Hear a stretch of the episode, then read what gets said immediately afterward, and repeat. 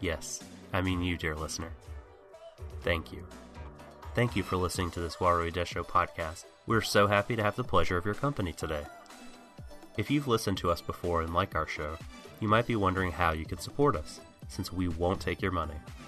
This podcast will continue to be free, but if you'd like to show your appreciation, please consider leaving us a rating and review on iTunes, as those help our discoverability. If you don't use iTunes, that's fine too. You can follow us and like and share our content on SoundCloud and Twitter. Additionally, we love getting your feedback, positive or negative. Tweet us at Waterway Show or email us at waterway show at gmail.com. Whether or not it gets read on the show, I can assure you, we all read every tweet and email you send us. And once again, dear listener, we thank you so much. Now, please enjoy the show.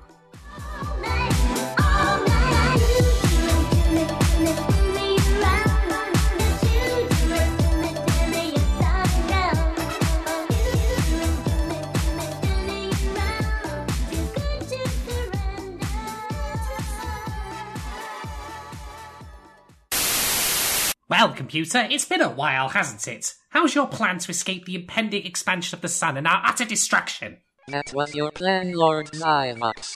I even played you thinking music at your request so you could work this out. What? Preposterous! I, I thought that was your job! It wasn't. Mine was to keep the ship from being caught in the sun's gravity well. What have you been doing all this time, then? Well, I've been playing Fire Emblem Heroes. Would you believe somehow the servers are still up after all this time? I've obtained so many free gacha rolls thanks to the passage of millennia, and sadly got nothing. But this, this is my last one. Come on, Lucina! Nothing. Nothing at all. I swear this is the end of the world. Should I just play the rest of the podcast in the vain hope oh, you might learn of a way out of this mess? Oh, I, I'm sorry, I didn't quite hear you there. I was just paying my last five dollars for another roll. Commencing playback. All right, so we we talked about at at length. I think um, a lot of things that we liked about these shows, but I think that there are um, a couple scenes in particular that like that might stick out to some people Mhm. as being problematic or Yep. just being scenes we didn't like or, or scenes with with that handle certain issues maybe not so great but um i get the feeling that someone wants to talk about one of those Yep, I'm rubbing my hands over this. I'm ready to roast me a scene. This is way it. too specific. I'm not gonna. When when will I get the chance to unload my notes? You will. You'll get. You'll get a moment. You'll get a moment. So, do should we start off with uh, the one about Coach then? okay you want to start with the gunbuster one well so um this is a thing that uh like didn't necessarily strike me as but i can see where a lot of people will find the coach character uh problematic especially especially if like um like Shadon I think mentioned earlier like the coach and Noriko should have ended up together and that would have raised a huge red flag and and brought all these potential things to bear. Like i just think his relationship with her like the like the power is so shifted to him and she's so um concerned uh with his approval you know i think that will be the accusation of it like as a as a problematic relationship and it didn't it didn't hit me like that but like so the material that this is based on aim for the ace Mm-hmm.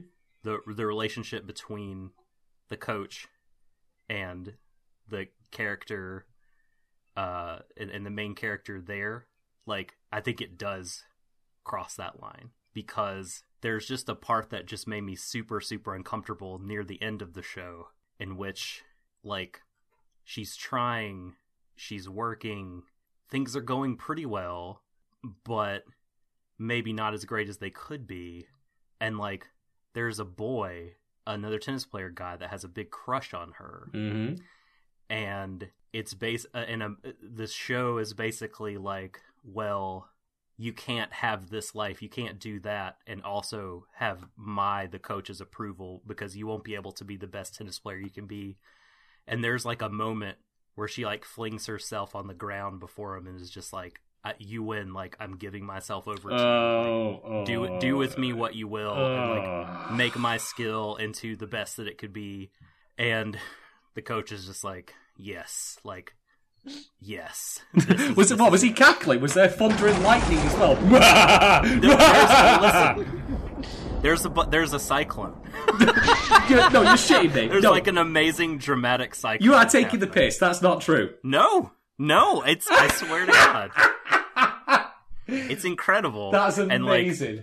I'm I'm pretty sure that the it's been a few years since I've seen him for this, but I'm pretty sure the kid, the the boy, is like sort of sees it happening from a distance and is just disheartened. You know, wow. just like she has a life too. He's just like you'll never understand her calling, you peon. You know. It is unavoidable. It is your destiny. So knowing that, right, and and knowing how closely the coach sticks to the coach character name for the ace, I don't know. I just I felt that. I felt like here's this guy who feels like he has complete control over Noriko, and some parts of it I can see making people feel uncomfortable. Well, I haven't seen for the Ace myself, but there's one thing I want to say about the coach um, Noriko relationship, which is the coach speaks like from the very first episode of Noriko having like potential, like she's like, got hidden talent, and hidden's the right word because he knows something I don't. I mean, Yeah, she looked very not special. she, she there's no indication like that she has this ability to pilot the, the robots in any way ta- like she has no immediate talent like she does the Iz- Inazuma kick at the end uh, and it just happens Is it hid, hidden hidden like the Iraqi WMDs? It- it- oh d- d- hidden like the pot of gold at the end of a rainbow right, right. I mean, like, I just I was watching this and he keeps saying this point and laboring it, but we never, the audience never really sees it. She's just one minute incapable of driving the robot, then gets in that fight, does the Inazuma kick, and suddenly she's Maverick from Top Gun. Like, I'm just like, when did this happen? I kind of get the impression that he just said it just uh, so he could. I, I, I imagine his thing is to take people who are completely devoid of skill and turn them into Maverick from Top Gun because that's that's because that's what makes him feel like a good coach. Well, that kind of sullies his character then because not to be not to point out the obvious, but there's a war, and if she's not cut out for the war, then send her home. I mean, it's not like she's got baggage. It feels a little self-involved. I mean, even okay, even even if he does like see the talent, she is still not cut out for this war when No. he sends her in. Yeah. So it's it's not like oh the, the stupid thing I just said like kind of destroys the character by itself. I said a stupid thing, but he still did more stupid things. Yeah. Well, so I don't I don't actually think it's stupid. I think it's it's very plausible that you're supposed to see him as like a man who thinks himself as a, an alchemist, you know, that can that can make gold from from lead, and uh and maybe we're not supposed to think he's like this amazing righteous character. No, I mean, I think for me it would have made more sense if he tried to push her by saying like, "Do you not want revenge?" I mean, like to give to tie it into the emotional arc, like to give her incentive to to go there to go and find out. Maybe not even for revenge, just so she can go to space to find out. That would have I think that would have felt weird to him because wasn't I think he was one of her father's men, and that would have been touching on something very personal for him. Perhaps, perhaps. I, I just think at the moment it rings a little hollow for him to make that statement so many times over, and yet all we've got here is just this. I mean, it is the point of the story. Don't don't get me wrong. Like that, she goes into space and is completely unprepared for everything, like relationships with her colleagues, her, her comrades. Even I mean, this is a military operation. Uh, you know, the death of a friend, like that she's only just met. Like she's not ready, and that is the part of the story, and that's what makes the story compelling. But I just think it's a bit odd that he's pushing her to do this when in reality he should be probably. I mean, I don't know. Like it, if it's it doesn't ring true to me for some reason. Per- perhaps, um, perhaps he also saw it as like a way to push Onesama. Like, you know what I mean? Like, okay, you're this unbelievably gifted person. Don't rest on your laurels though, because look what I can do with someone who wants to work hard and doesn't have, you know, half the talent that you have. that still doesn't make him much of a better character. I mean, Oh no, I'm not saying he's he's like a good dude. I'm not saying he's a good dude at oh, all. oh no, no, no. I'm just qu- sort of trying to suss out his his yeah, it's, it's a bit it's a bit sketchy, but I think that to go back to what you said before about comparing it to the thing from AMC8 and what you've described, I mean, I, I'm going to take your word for it that that's how it how it's presented. Like my complaint with Coach, just you know, seeing something that the audience has never shown is minor relative to the you know, oh, I'm going to choose I'm going to choose a life of complete subservience and just become a tool for my you know my coach's success uh, over you know actually having friendship and you know being a human being like that that's much worse so i'll settle for the i'll settle for you know he's on he knows something we don't over that Yeah, it's either that or it, it. To me, it felt like it ended up like she was using his skill as a coach to get better because that's actually what she wanted. It's not that she she never really had a a dilemma or anything like that. hmm. Yeah, I feel like she, that was the case after Smith died. She wanted to get better, but before then, I bet she was just kind of drifting and wasn't really committed. Um, and that's part of why Smith died, right? Because she didn't she didn't have the talent to keep him safe. I don't think it was part of the talent. I think it's just that she was completely underprepared. yeah emo- emotionally Yeah, yeah, for like yeah. they, they essentially threw her into combat situations wi- without like actually being in a combat situation before. It's not. It's less that she didn't want it at that point, but more that she was not like prepared. hey kid you never been swimming before here's the deep end push enjoy Well, the sad thing is that it fucking worked, and that's why I part part of the reason why I think Coach could be seen as problematic, right? Because this show is is saying that this shit worked. They pushed her in the deep end. She some she saw someone die, and so that that strategy of his to throw her out there or whatever, you know, if this was part of his master plan, and we're I think we're supposed to see him as a successful master planner. Uh, it worked, and she she then committed to you know his training and and got better. You you know what's ironic? In sketching out the interstitials for this episode, people have been listening. You might have noticed that they're, you know, trending a bit after Starship Troopers. and what you've just said actually reminds me so much more of Starship Troopers, which I'll point out was a satire about a fascist state and how it destroys the humanity of people to turn them into obedient soldiers. I didn't think that would become more true as this Castaway Mom, but, well, I'm always happy to be surprised, let's put it that way. I mean, it's not something I actively thought about while I was watching, but like, yeah, I don't know, the sort of personal Pearl Harbor like deal, like as I'm talking about it and thinking about it, like, yeah, like it's pretty shitty. Yeah. Uh, Pearl Harbor, the historical event, not Pearl Harbor, the bastardized Michael Bay movie. I'll clarify for our audience. no, no, no, no, no. no. Can you imagine doing M- Michael Bay doing an, a live action adaptation of Gunbuster? Why did you say those words in that order? Oh, I think I. Why did you do it? I think I threw up a little in my mouth then. I Ugh. I hate you right now so much. Can we move on now and talk about something less disturbing How is what we're talking about next less disturbing? than a than a Michael Bay Gunbuster adaptation? What we're talking about? Okay, right. Okay, okay, right. It's a joke. It's a hyperbole. I'm very glad that it's a funny. Ha ha. Whew. Dodged a bullet there. All right, um, I'll lead in on this one then. So the scene that I've been wanting to talk about, I think the thing that I took the biggest issue with out of both shows, and was this in episode four, I believe, of Diebuster? Yep, It was. Four, yes. Okay, so bit of context for you here. Um, this is the point when the topless start losing their powers, and also it's the point in which Nono has basically been outed as a gunbuster machine herself. She starts displaying all these superpowers that she has, like super strength, etc., etc. teleporting across half the galaxy. Oh yeah, like you know, just click your fingers and you're gone. Like Christ, I can't get an Uber that quickly. That would be a superpower. but anyway, Nicola is one of the topless. He's the guy one who's like you know the smug um, ladies man kind of guy. Like you know he's constantly like you know smarmy up to Lark. and Lark is Lark is into him. Lark is into him. Not anymore after what happens here, but anyway, that's what we're going to get to. Um, so because all of them are losing their powers, Nicola takes this kind of really ha- badly. But what he decides to do is he decides to go and visit Nono while she's in her bedroom, and no joke, tries to rape her. Yep. Now, so, some uh, backstory. th- I, there- yeah, there is there is there is a bit more to it than that. He doesn't just do it for funsies. Not that makes it better, mind you. He has this kind of twisted logic that because she is a gunbuster machine, like if he merges with her, quote unquote, like that'll solve his problems. Here's the thing: Do you remember the twins from earlier? Yes. They managed to keep their powers for a while. And live a long time, yeah. Yeah, just because they were eating uh, meat from the uh, alien buster The thing. space monster thing. Yes. yeah. Shai-Hulud. They were yeah. eating the space monsters, so which allowed them to keep their topless powers for longer.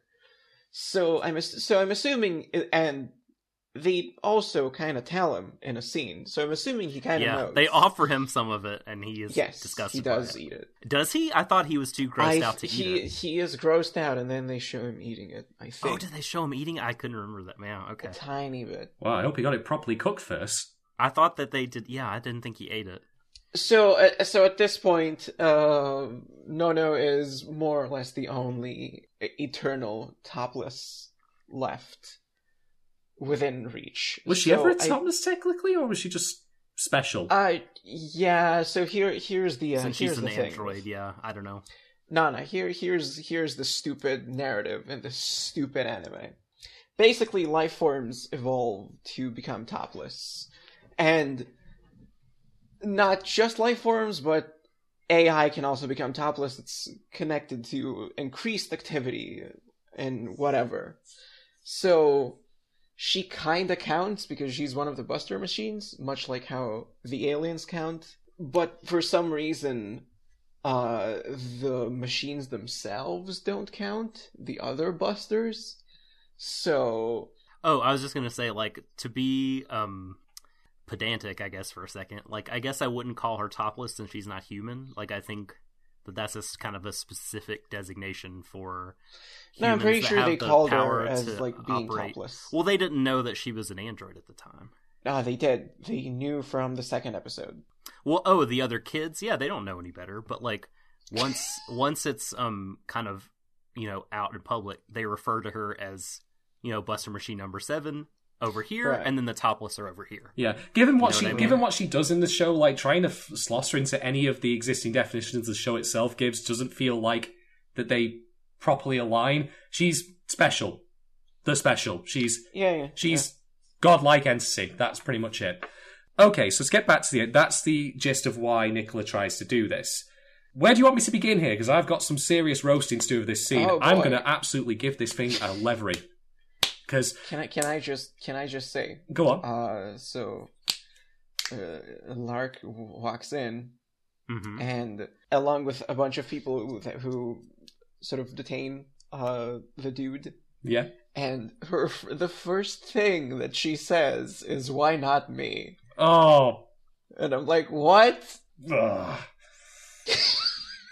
All right, well, you you go ahead. I'll I'll just say I had like I don't know, I had no problem with the scene, and it made it makes perfect sense to me given everyone. yeah it's like you know why didn't you go to me for support or whatever you know Why? Well, yeah. Why not try to make a move on? Why not try to make a move on me? yeah you know what I mean? yeah. Why not? Why aren't you interested in me in that way? yeah why not Yeah. rape me I'm Oh, I don't. here I'm clearly that's not what she's saying. Uh, no Clear, clearly she's not asking. but to be raped. it's I mean, it's ridiculous. very it was very badly timed in a very sort of time and place very important that's the that's what sums up this scene in general because I have a couple of things I want to say. Firstly, right, from my own moral perspective, right, if you are being sexually, if you are if you are being someone's trying to attempt to rape you, right, no quarter should be given. You do what you need to do to fight them off. If you have to, you know, hit them with a metal rod or whatever you have handy to do it, you do it.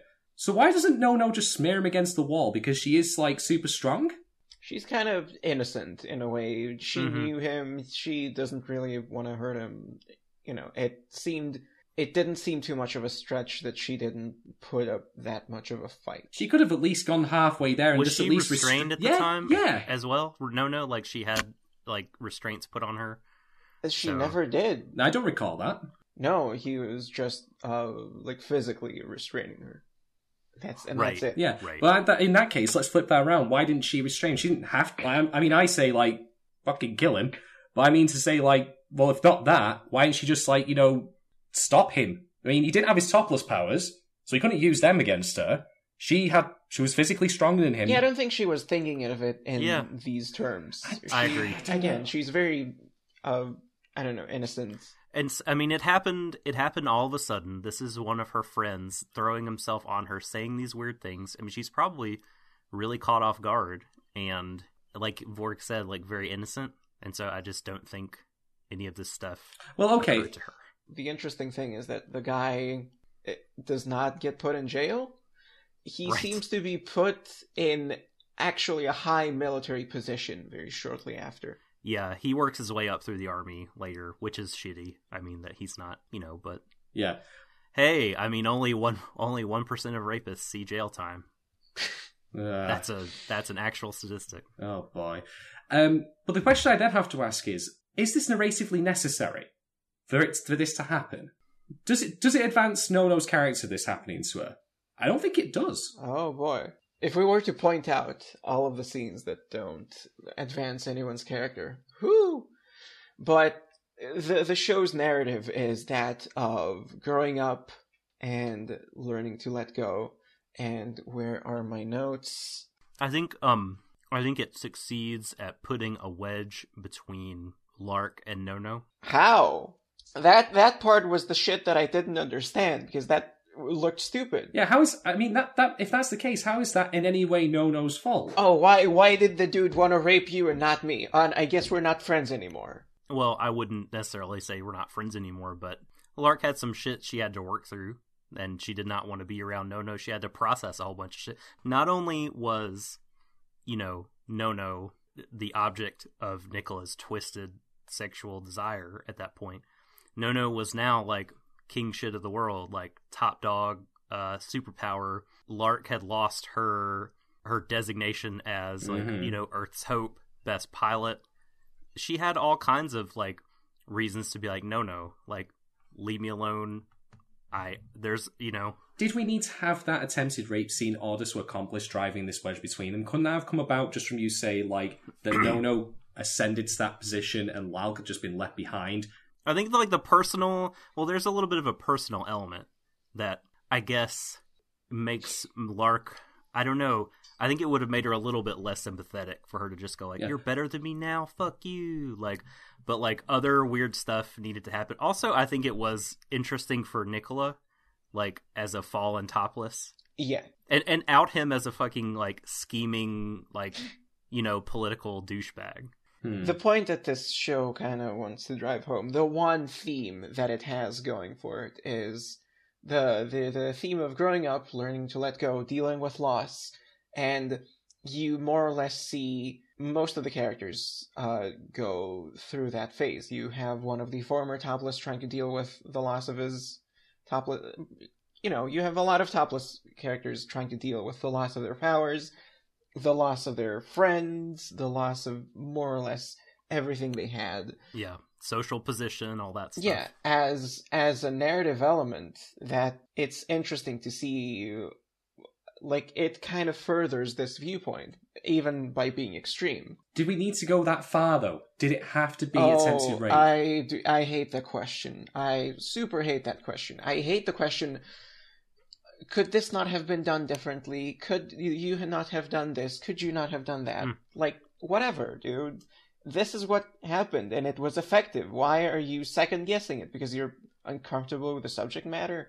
It's like, yeah, that that that, that was part of the point. I am uncomfortable with That being slotted part- in as a such a relatively minor thing that does not affect or enhance the main character, in my opinion. It uh, okay. Not everything needs to be about the main character. Jesus Christ, I'm defending Diebuster, but not everything needs to be. I, About but well, I'm sorry, but I'm sorry, but attempted rape is no small thing. Like when it happens to people, so if it just happens and people brush it off, it kind of diminishes the horror of it. It feels like it just was put in there because it was the logical progression of guy. What hap- what does guys do to women when they're uh, like super angry? Like, what's the absolute nastiest thing they can do? that's not even it. That's that is so not how it came I, off. I have to say I I felt terror as it was when you when I realized because they do I think they do a, a good job of like cut in you see Nicola's shadow in the door frame you see that look in his eye they cut away to something else they cut back you see him walking closer like hey there no no It it would have you been sure pretty powerful. Like, scary. it's it, it it made me feel pretty fucking tense No, that that's fine. I, I I mean to say in terms of the overall, like you said yourself, that after which he just then ends up ascending in the military.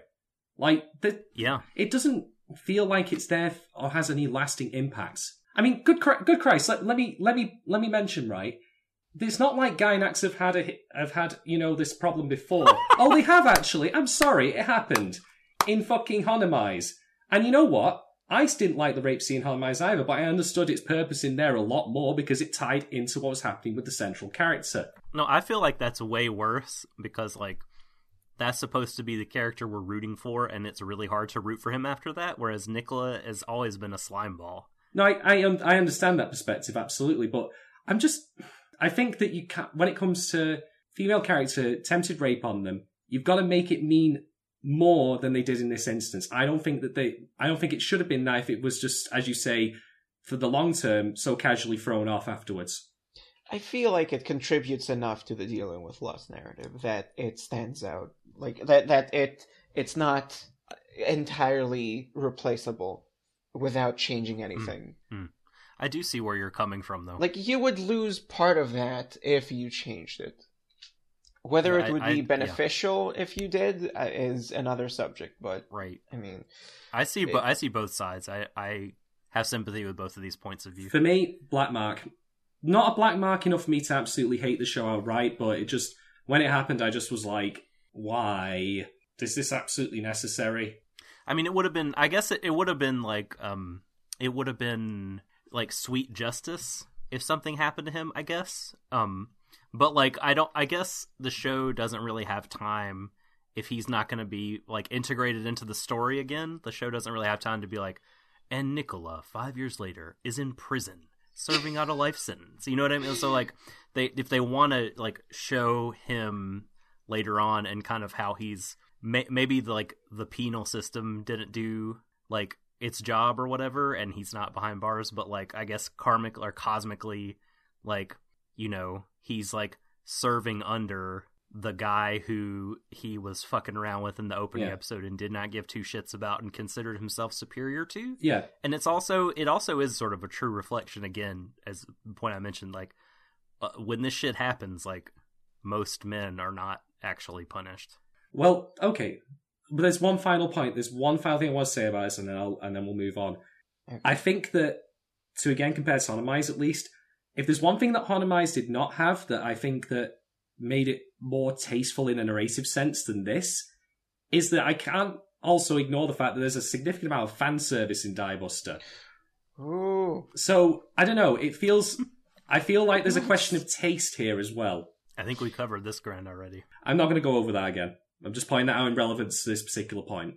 Yeah, Yeah, there's a fair, bit of a, of a of a tonal whiplash when uh, on one part of the like you know just an episode before you have moe slapstick and sexualization like straight up panty shots and then it's like uh but um it feels like they try to go for the same sort of uh dissonance as gunbuster because gunbuster had a, a couple of uh conflicting elements like the, the very serious uh science sort of stuff and then a giant robot just does a lightning kick on a thing That's a different. That's a different kettle of fish when you're. yeah exactly that's a completely different kind of dissonance uh it it played it it was dissonance between tropes and a very serious sort of story and i feel like die buster tried to abstractly do it's the same though abst- yeah, I feel like Diebuster tried to do the same thing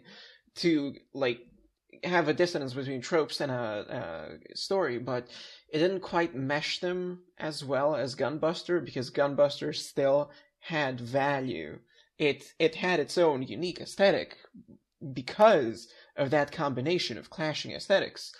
Diebuster, um, Diebuster uses very sort of the worst of tropes and combines them with things they've clashed quite a lot with and doesn't really try to make it work. It just tries to kind of copy Gunbuster very blindly. Like what's what's a, a, some cliff notes. What does Gunbuster do? Oh, dissonance between. Oh, look, uh, here's uh, tropes. Here's other elements that conflict with tropes. Let's combine them together, make our own thing. Cool, yeah.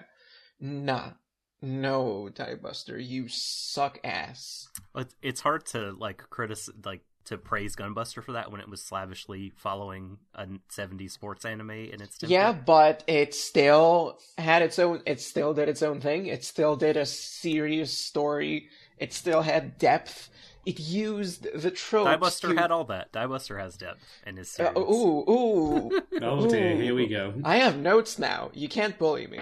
I don't know. I I'm have just notes saying now. You no- can't bully me. Listen, I am only asserting that. Do you we want me to call in the anti-bully ranger here, folks? I'd say, I'd say, I'd say Diebuster's depth goes as far as the theme of growing up and dealing with loss, and that's more or less its depth. Mm, I think that you know, I don't know. I th- we've covered previously, uh, like a lot of ways that I think that it um that Ah, there's more mean going the- on. uh, the humanity, the uh, how did you put it? R- rem- remind me what how you put the humanity bit. No, I mean maybe this is what you're talking about, and I think it shares this in common with Gunbuster, but I think it actually is like really it spoke to me more in how it conveyed it than Gunbuster did, like the limitless possibility of human potential.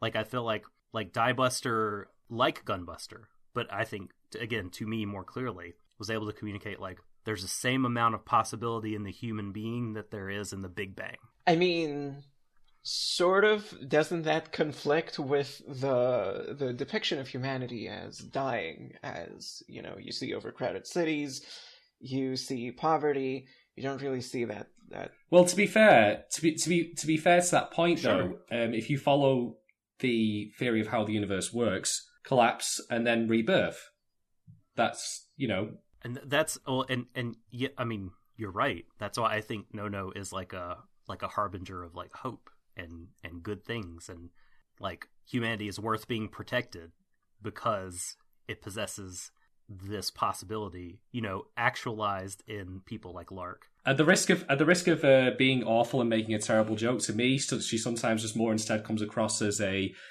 pink-haired waifu found an intergalactic Kinder egg in space. Sorry, interesting. Uh, made of a uh, Kinder egg made of ice. it's a very bad Kinder egg.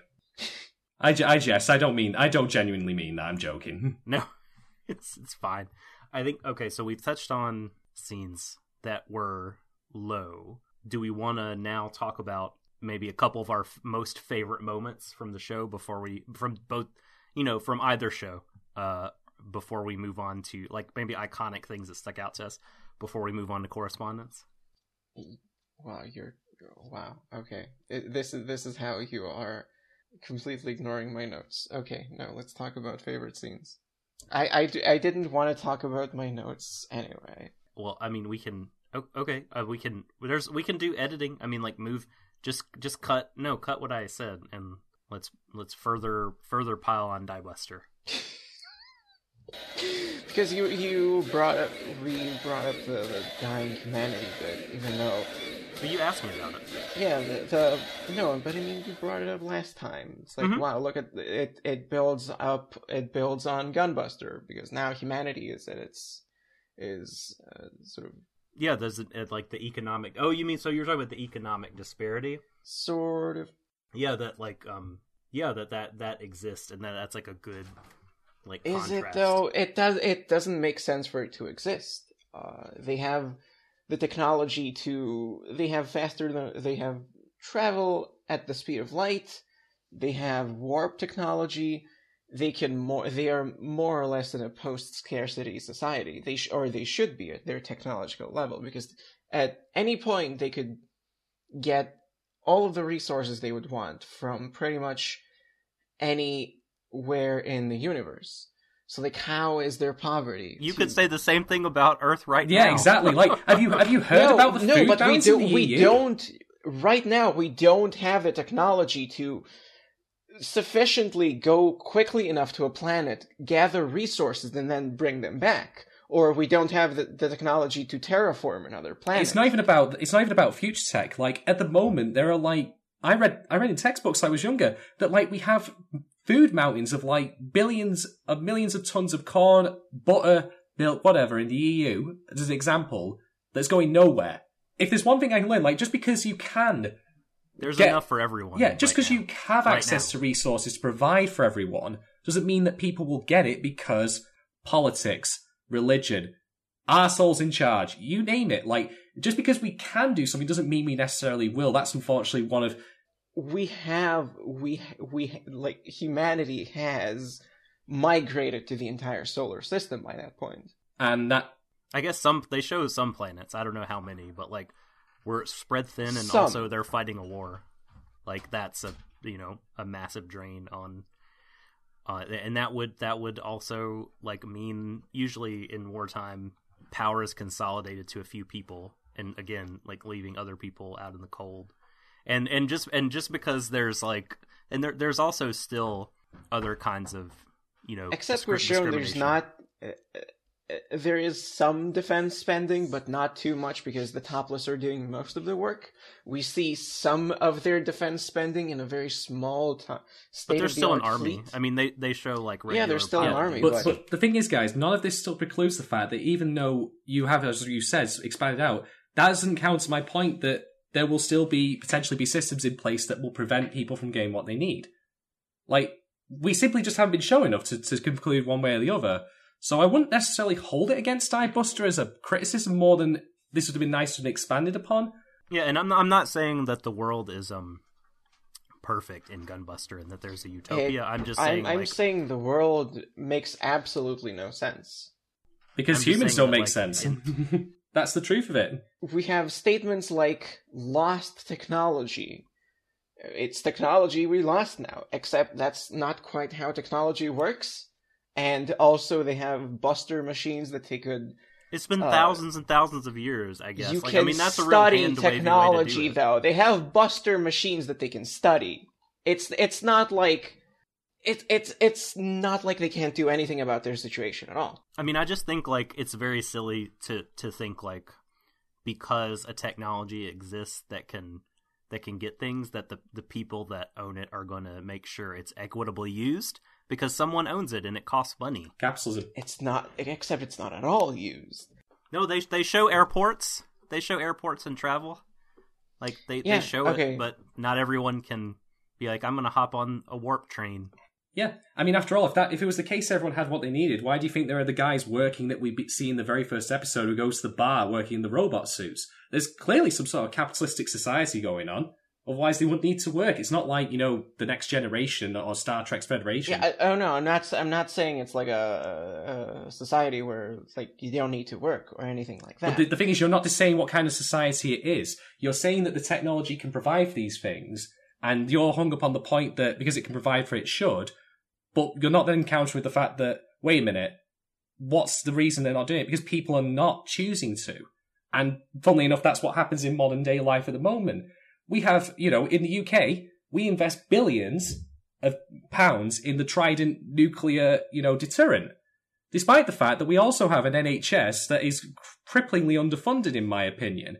So why are we putting money into one thing versus the other? Like we could put that money from Trident into the NHS and get give it better funding to help everyone, but we're not choosing to do so. So even though we have the potential to do it, we decide not to, and I think that's the issue there with with Diebuster. it just th- completely throws any logic in this world out because it's pure spectacle, and that's what it wants to focus on. which I think I mean sure like I don't I don't think it does it has its own internal logic but um when It it's does not, the logic it totally does um and but it does favor spectacle over all else which is part of the reason I like it so much I love the spectacle that it does but I think there's other things there and I do think yeah it has its it's internally consistent Not quite consistent with Gunbuster, I would say. In what respect? not not that not even close to that level of consistency. Not there's a well, it's whole like lot you of things said it's it's not interested in you know the like pseudo scientific equations and stuff You need you need to read some Arthur C. Clarke novels, Vogue. Like, because if that's the stuff you're after, they will definitely give you what you want. I'm not. I'm not. I'm not looking for Gunbuster again. I'm not looking for high like science stuff. I'm more looking at the world itself and how it doesn't really make sense. First, you have like technology capable of evolving. Like then you have terraforming. But Vog, again, to ask, like you're again saying about how the technology should allow this, but it's not the case. Like you know that there shouldn't be any economic disparity. But again, do you not do you do you disagree that humans, as we do today, like in the examples I've given you, can have the capacity to do something and will choose not to, and that would explain and that would explain away that. the scale is completely different. We have multiple planets in the solar system. We have multiple rulers. We have multiple. If you think that's going to change humanity, we just fundamentally disagree. Then So, do you think everything, every single thing, just decides to not take advantage of endless resources? Well, that's I think endless might be hyperbolic again because because when when when she's on when she's on Neptune or is it Pluto, one of those planets looking for the lost Buster machine, they're wearing space helmets because the atmosphere is not breathable.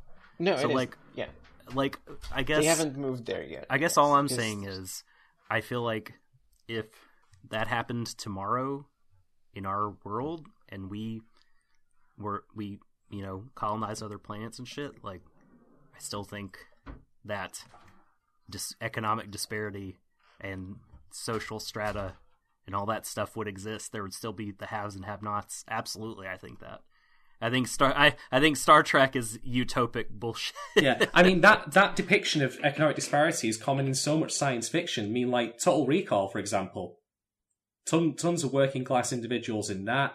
Star Wars I don't know Star Wars, yeah, Star Wars. There's that as well. Star Trek is the only one I can think of that there is like a post anything kind of. I'm I'm saying society. there sh- there it's more likely that there would be a middle ground. Like I'm not saying oh everything should be fine, but but like there shouldn't really be that much poverty. there shouldn't be now though. There really shouldn't be. Yeah.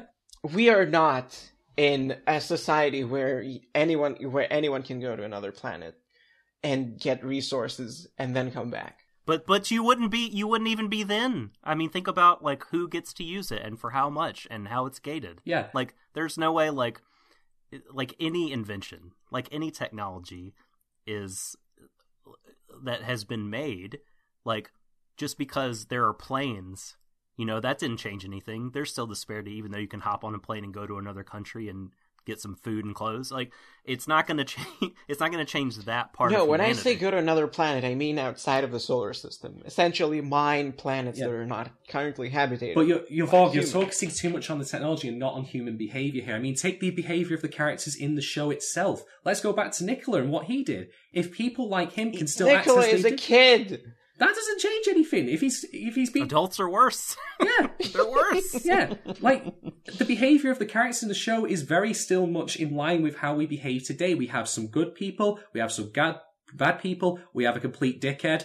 Like, if that's the future in which the technology has improved, human behavior has obviously not changed that drastically for good or for bad, and that therefore to me suggests that yes, there would be, you know, poverty, people in poverty, people who are I mean, rich. in, in terms of in terms of this whole thing, I think Diebuster is even a little too rosy at times, in that humanity seems to be all on the same page. Now, intergalactic war will do that, but I feel like there might still be pockets of humanity that are like, "We fucking took this moon over. Fuck you, government." Yeah. you know what I mean? Like, so, uh, I I don't know, man. It, it did not. Uh, it rang. It all rang true to me.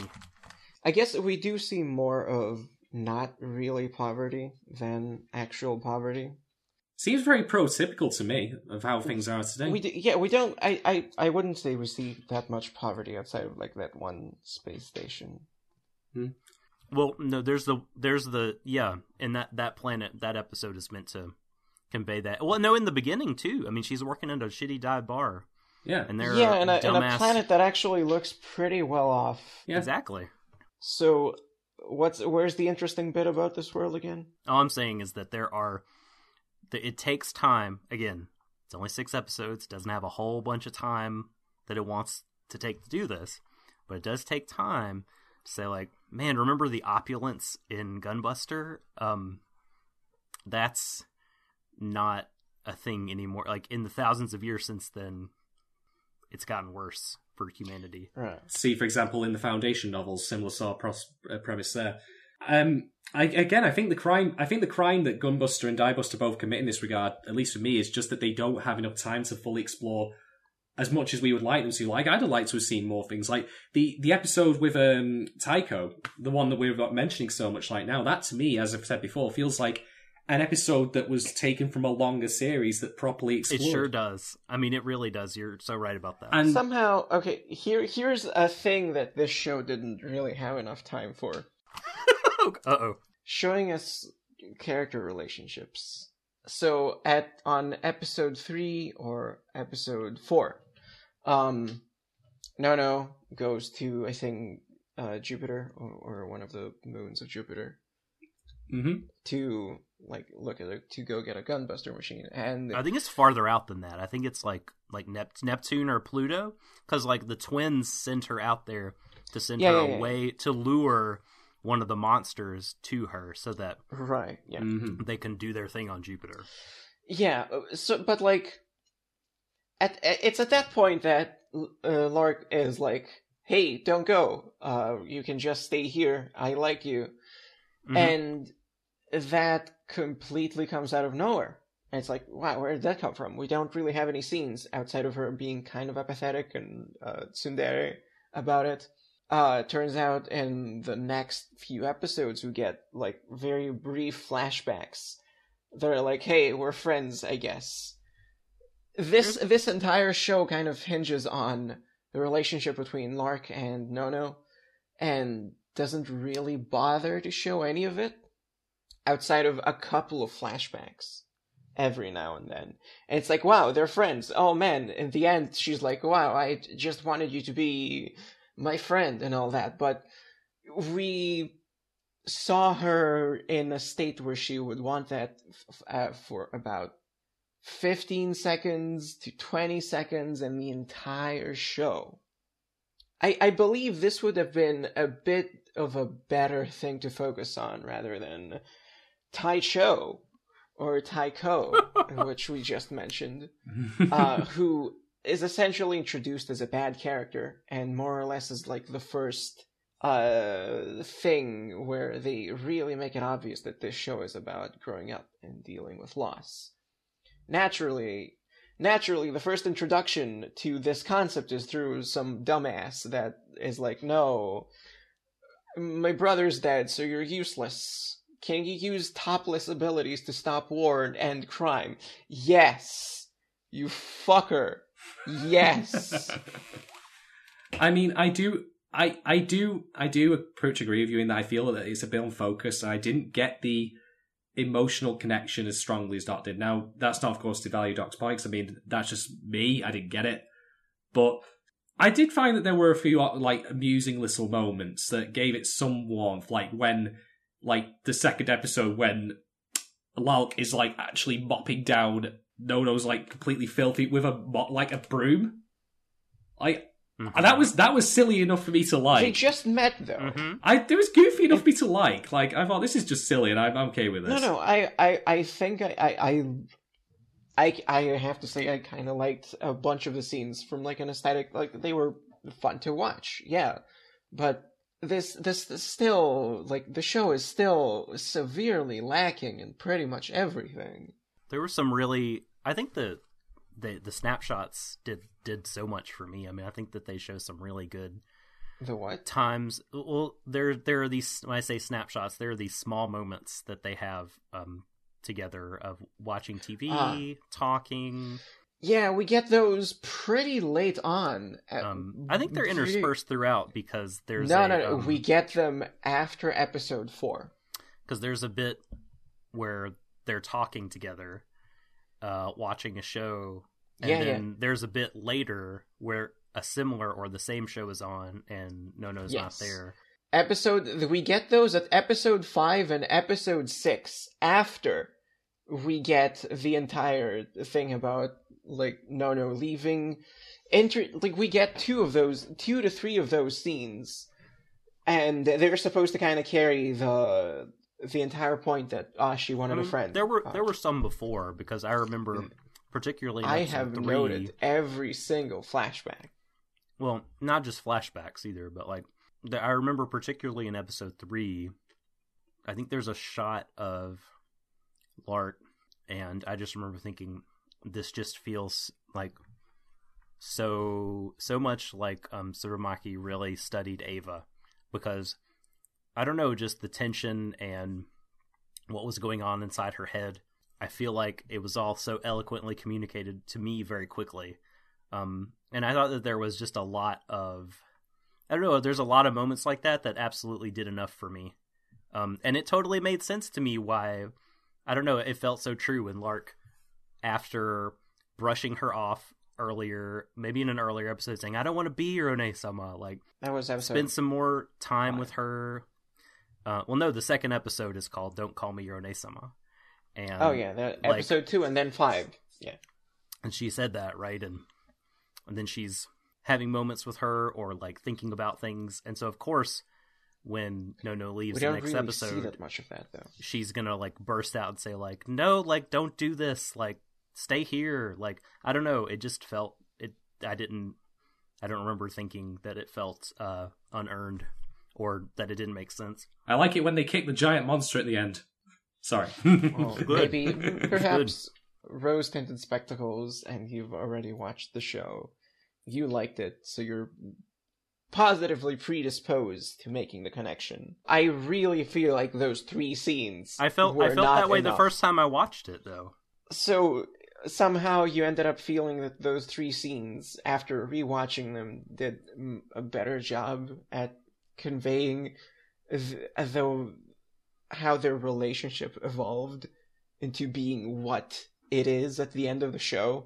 there were more than three scenes Oh, there were three flashbacks and two scenes where she calls her like a, a, a st- silly bird. but there's all kinds of scenes that they have together that I, that are not those not not ones where she is at a point where that would make sense for her to want for Nono to call her a friend. Not nothing that gives away that she has that sort of need for a friend, for Nono to really be her friend. She's mostly apathetic for most of the scenes that are in flashbacks. Well, yeah, she's she's outwardly so. That that's her whole thing is that like she has to grow up and stop being a fucking, you know, with this person that is like I'm too cool for you, and I don't like I'm not going to show any outward like warm emotion towards you. Like that's her arc. She has to like get over that. so of course she's gonna like outwardly display that. guys, guys, let me intervene just for a second to say I think we're going around in circles. here. I think that this is a case. Yeah. This is a case of your mileage may vary, right? And as far as I'm concerned, you're both right. Like how much emotional weight you get out of it will be up to you.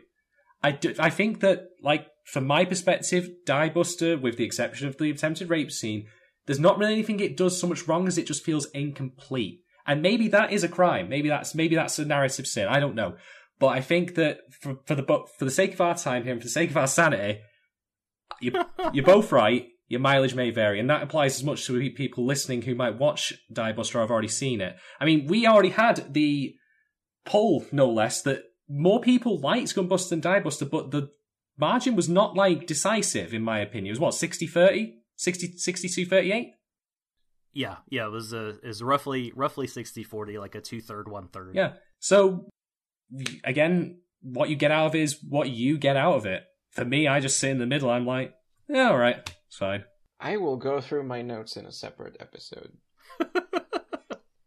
I have I have decided that this is too much work now because we are already like past talking about all of this. Well, I just don't think we're gonna change each other's mind. We've made our points, and that's all that needs to be done about it. I have not made Devoria's even got so many half points. my points, but let's go, go. Let's go on. Let's talk about favorite scenes. Oh wait, what else did I want to talk? Wait, can someone explain why they had to destroy Earth at the end? Is why they had to like strap Earth? Uh, well, like why did they strap it onto a thing? But okay, here's the sort of narrative for what happens in the the last couple of episodes. Uh, Nono and Lark see a giant monster and they're like, okay, here's a plan to kill it. And then Nono leaves for no reason. And then Nono makes a giant version of herself. That's what from- she left with, to like- do. That's what she. Why though? do. They could have destroyed it at that point. No, Why it- did it she took- leave? It took her time to like build up the power. No, no, no, no, no, no, no, no, no, no, no, no. At the time, at the time that she left, they were like, "Okay, we have a plan. You two can go in the thing, like destroy the black hole, and then like She knew know, it wouldn't work. No, it wasn't going to work. That's why she had to go and prepare for the next battle. Who said that though? Th- Did anyone say that she knew it wouldn't work? The other people were like, "Okay, that's gonna work. That that you know, creating a lot of black holes with like Jupiter, turn Jupiter into a black hole. That's gonna destroy it." They did the calculations. They're scientists. They know it's gonna work. How like at no point did anyone question this. She just ups and leaves to make a giant version of herself, which ends up being completely ineffective anyway. Because she, she makes a giant version of herself. She teleports in. She, she kicks the giant monster and it does nothing. And Mhm. then, and then Lark, stuff happened with Lark. She loses her power. She goes in the gunbuster thing and then, no, no, just to do it together. completely sheds the giant form. And that's gone. It served absolutely no purpose. Well, it it she was trying to take on the responsibility of saving humanity all on her own when she should have let her friend help her, and it is in the end with help from her friend that they are able to overcome the monster. Yeah. And I mean, as far as far as like, um, com- as far as like knowing that it wouldn't work or whatever, like.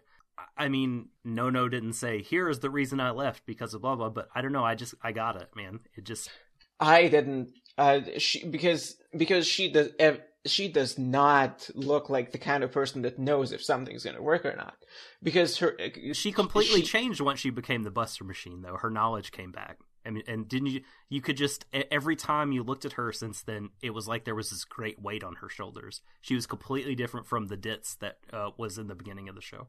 she was completely different before she, She became the, the giant buster machine. The giant buster machine is not the point where she no, I'm saying Buster Machine number seven. I, I was gonna say she's not the kind of person to know this because she later, again, she makes a giant version of, herself and she attacks it, but it doesn't work. It was a stronger attack than the one that they were originally planning, and even it didn't. Was work. it though? Is it stronger than a black hole? Hmm. Well, well, it ends up beating her. it ends up beating the monster when Lark helps. No, it doesn't though. Her giant version does not beat the monster. She Well, becomes saying, small well, they, and don't then attacks it? Yeah, they kick it.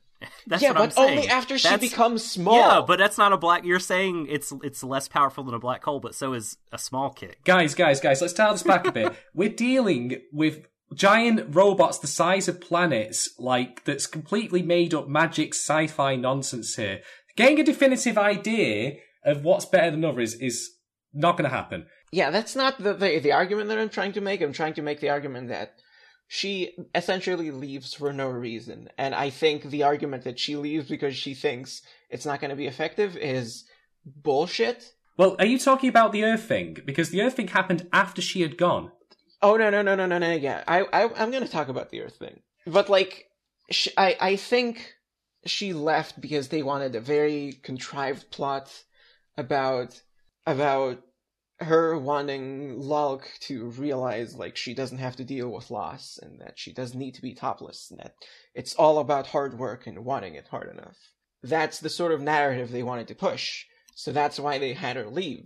There was absolutely no reason for her not to if it wasn't for that sort of narrative. You're saying you got the the part that it's like, oh, yeah, she knew it, was not going to work. But Mhm. like, no, no. And then and then her attack also didn't work. She she underestimated like the monster was power more powerful than both the black hole attack and the giant kick attack because because the uh, that's the only thing that could have beaten it was the two of them together doing what they did. Yeah, and in the kind remember of way yeah re- yeah at the same time they were both of them together at the time that she left though But there's a different. Can you not see that there's a different? There's a different relationship and a different trust between Nono and Lark at the end versus right then when she has her topless power Still, I don't know. but it's it's not really relevant to beating the monster It is. That's the whole point. no it isn't It totally is. Them t- them them the power of friendship is what beats the monster. It's not a Oh, scientific thing. Fuck it is. right that's off. true. It's absolutely the thing. That's the thing. They were friends right there too. Like sufficiently enough. But anyway, that's that gets into a whole like sort of uh, subject that will not be resolved at any point ever. No matter how much discussion goes around.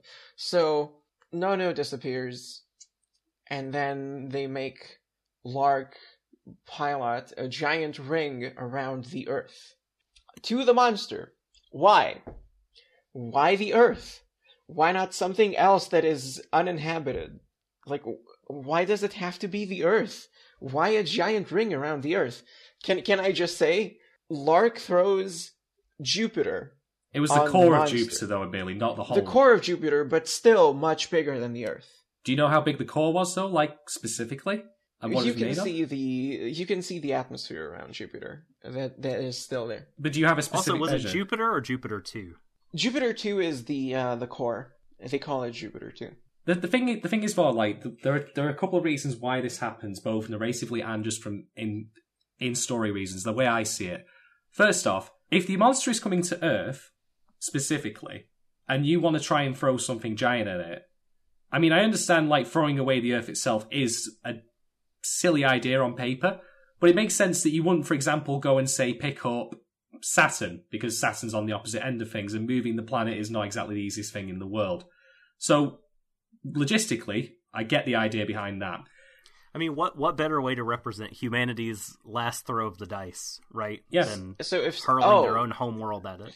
Yeah. So it doesn't make any sense though. It makes perfect. It, like this is humanity's last best hope. They have to risk everything. No, they So have they're better hopes. They their- could have gotten something else. They don't. The, the point is that they don't have to risk everything. They could have gotten literally any other planet that isn't the Earth, A- and it's and, and is ha- uninhabited. Like why but the Earth? it, well, it makes it makes less. It's less thematically poignant and and interesting if they just grab another planet. It doesn't represent the same. I'm putting everything I have on the line here as throwing away your own homeworld. It's still. It's still. Uh, just feels. I mean, it obviously wrong. got to you. It obviously got to you, which is, I think, the point. I mean, no, no, you it didn't do get to me in the sense that they wanted. It got to me in the sense that it's like fucking stupid, and they could have literally done anything else. But like, Do we like, know- Like, do we you, know that but they you could hated the idea, and you're supposed to hate the idea. Like, That's no. I don't sup- hate the idea because of the reasons they wanted me to hate the idea. It's like, oh, the Earth, oh, whatever. I'm I'm saying they threw Jupiter at the thing. the core, Okay. though, the, the, the, not the whole thing, only the core. No, they threw the core of Jupiter. It looked Earth-sized. Give me a break. I'm just saying you're comparing different things here, and we don't know specifics enough to compare. Like, Okay, let's let's ass- can can we well, assume this that is the more. of But the the scientists that you had faith in the black hole plan calculation about have also decided that this is the, their best chance here. So have faith in the scientists. like, But no, like uh, they they they decided. You know what I mean? Like um, they they couldn't do nothing. Can I finish about the Jupiter thing? Okay. Mhm. They throw Jupiter at it. It doesn't do anything. So now they want to throw Earth. Okay? Let's I will I will give you the benefit of the doubt and say that the core of Jupiter is about the same size as Earth. okay, Jupiter Jupiter is huge. Jupiter is about like 20 Earths Yeah. back to back. What's It's the core made big. out of? yeah. Does How big? How big? How big is the core? It's Like- made of Jupiter. Is just it's made of? Jupiter. Uh, uh, what does that? What does Jupiter? ta- gas? what does Jupiter taste like? It's made of Jupiter. I'm just saying maybe there's a difference between throwing a core of compressed gas versus throwing, you know, the Earth.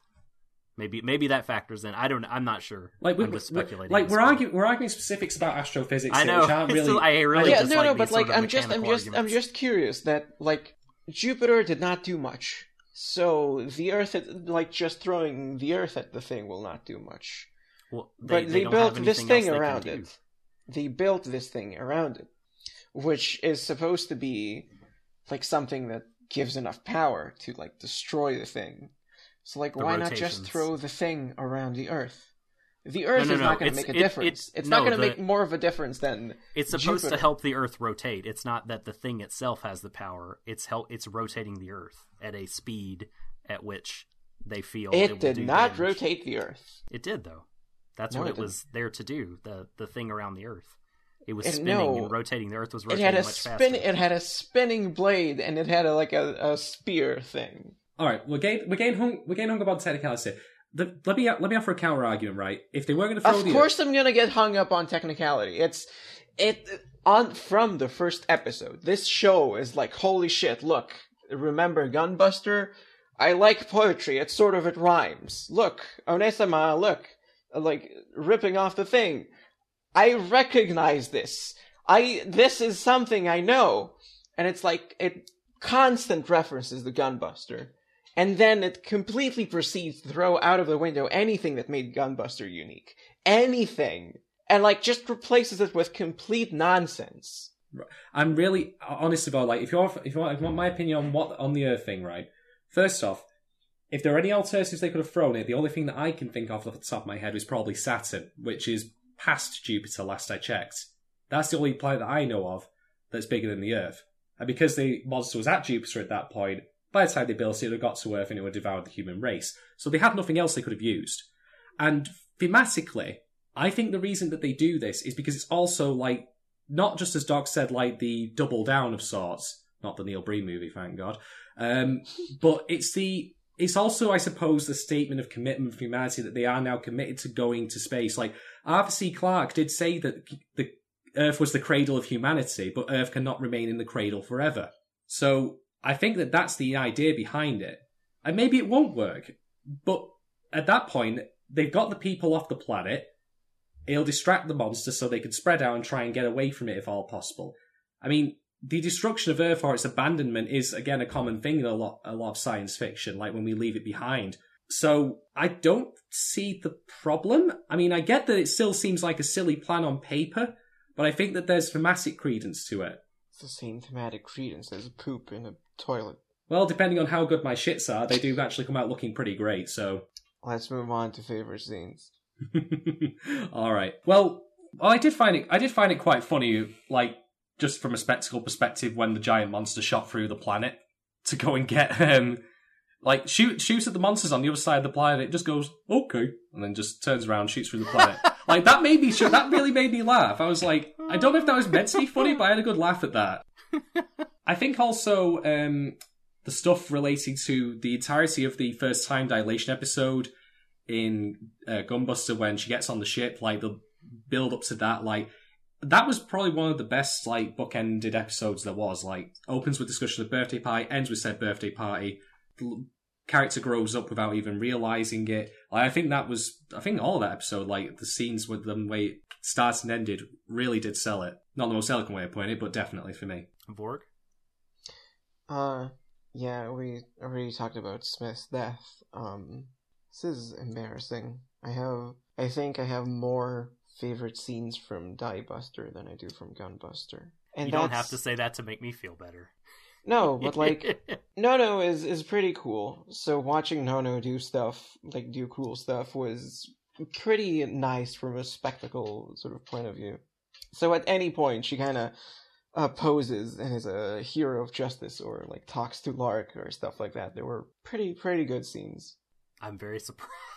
so, what about? For, I'm I'm sure you have some from Gunbuster since you you adore I do, I so do, I much. do. Uh, Smith's death. Uh, see, the thing is, I did not watch Gunbuster uh, two hours ago, so I right. don't quite remember as much from it. In, in terms of scenes, I remember the concepts, and I I still do prefer them so much more than Guy, than Diebuster. I have again, I have like a full page of notes on Diebuster, and they're not any less valid to me than like when I made them. But uh, yeah, I think Diebuster does visual stuff a bit better, Hmm. and it it it was cool. the introduction of young Freud was not gonna. Uh, the introduction of Kartoffel Patata. oh God, young. Did they did they pick that name deliberately, knowing it would make people in the West laugh? They had to. what? I, they I didn't they hear. no they I didn't picked hear the they name. picked What name? they picked Young Freud. most names. Oh. oh, I said I- I- Kartoffel Patata, not Young Freud. What is Kurto? What? Kartoffel Patata. Who it is that? means it's it's potato potato. It's some some uh I think pilot number fifteen or something like that. Oh no, It's sorry. one of the pilots. Doc, Doc had brought up Young Fried first. Sorry, I think he must have misheard it. Yeah, Oh, I I didn't. I, uh, where where is Kurt? Where is Pilot Fifty? Is that from Gunbuster? I don't remember that person. Who is that person? Yeah, of course you don't. It's in the background. It's when when they introduce all the pilots. There's one that's called Kartoffel Patata. It means potato oh, potato. the the other topless people. Right. Yeah, yeah. Okay, okay, Okay. Mr. Potato Head meets Potato Patata. Fan fiction forthcoming. I guess if I had to like you know pick favorite scenes, like the like there's so many things that stick out to me in Diebuster visually. Like, I mean, I'll just I don't know. Always remember once Nono has become the Buster Machine, her rising into view to save the other topless from the monster, and it's playing the original Gunbuster theme. I think I probably already mentioned this earlier on, but um, that scene is incredible. I also this is not like necessarily a moment, but more like a technique uh, of of the of the show. But um, I really like the back half of um of Diebuster because I feel like every episode, um, the end of the previous episode, a huge thing has happened, and so like the social and political landscape is totally different. Like at the beginning of one episode, it's just all of a sudden like you have this almost cult of number seven, like these people that like just are worshiping Nono. She's like the space goddess, and then the topless are like seen as like you know the previous three episodes they were like you know hot shit. They were like the saviors even though people were sort of eh, like whatever. Now they're totally disgraced. And then shit happens that's so momentous that by the next episode the topless are once again in favor and lark is like a famous person being stalked by paparazzi having to be escorted by security guards and she's like known as the mover of planets. Like i love how the dynamics change from episode to episode in the back half like it just it made it really exciting um for me. And just another tiny moment like i love this like because i i don't know i pay attention to sound design sometimes uh and like that the sound when no no not no no i'm sorry Lark removes her limiter i just i love it. It like gave me like goosebumps every time. There's just something about like the low hum and the static and the crackling that I just thought was like super super rad. Hmm. I mean, when you brought then about how she came out with her arms folded, that I forgot to mention earlier, as was one of my favorite bits from Die from Gunbuster as well, and from Diebuster, when the robot just comes out. Like I've, I mentioned before, but I still of can't state this enough. It's like watching teacher come out into the yard and say, "I thought I told you kids to stop your fighting. I won't have you. I won't have you shedding up this sector of space." It's just like very just. There's just something about that pose. pose. Yeah, there's something about that pose that's very scowly. I might have to do that with people at my work at some point. I'm here to discipline you. Just just come up behind them, and say their name, and I'm just there with my arms folded, looking at them like you fucks up.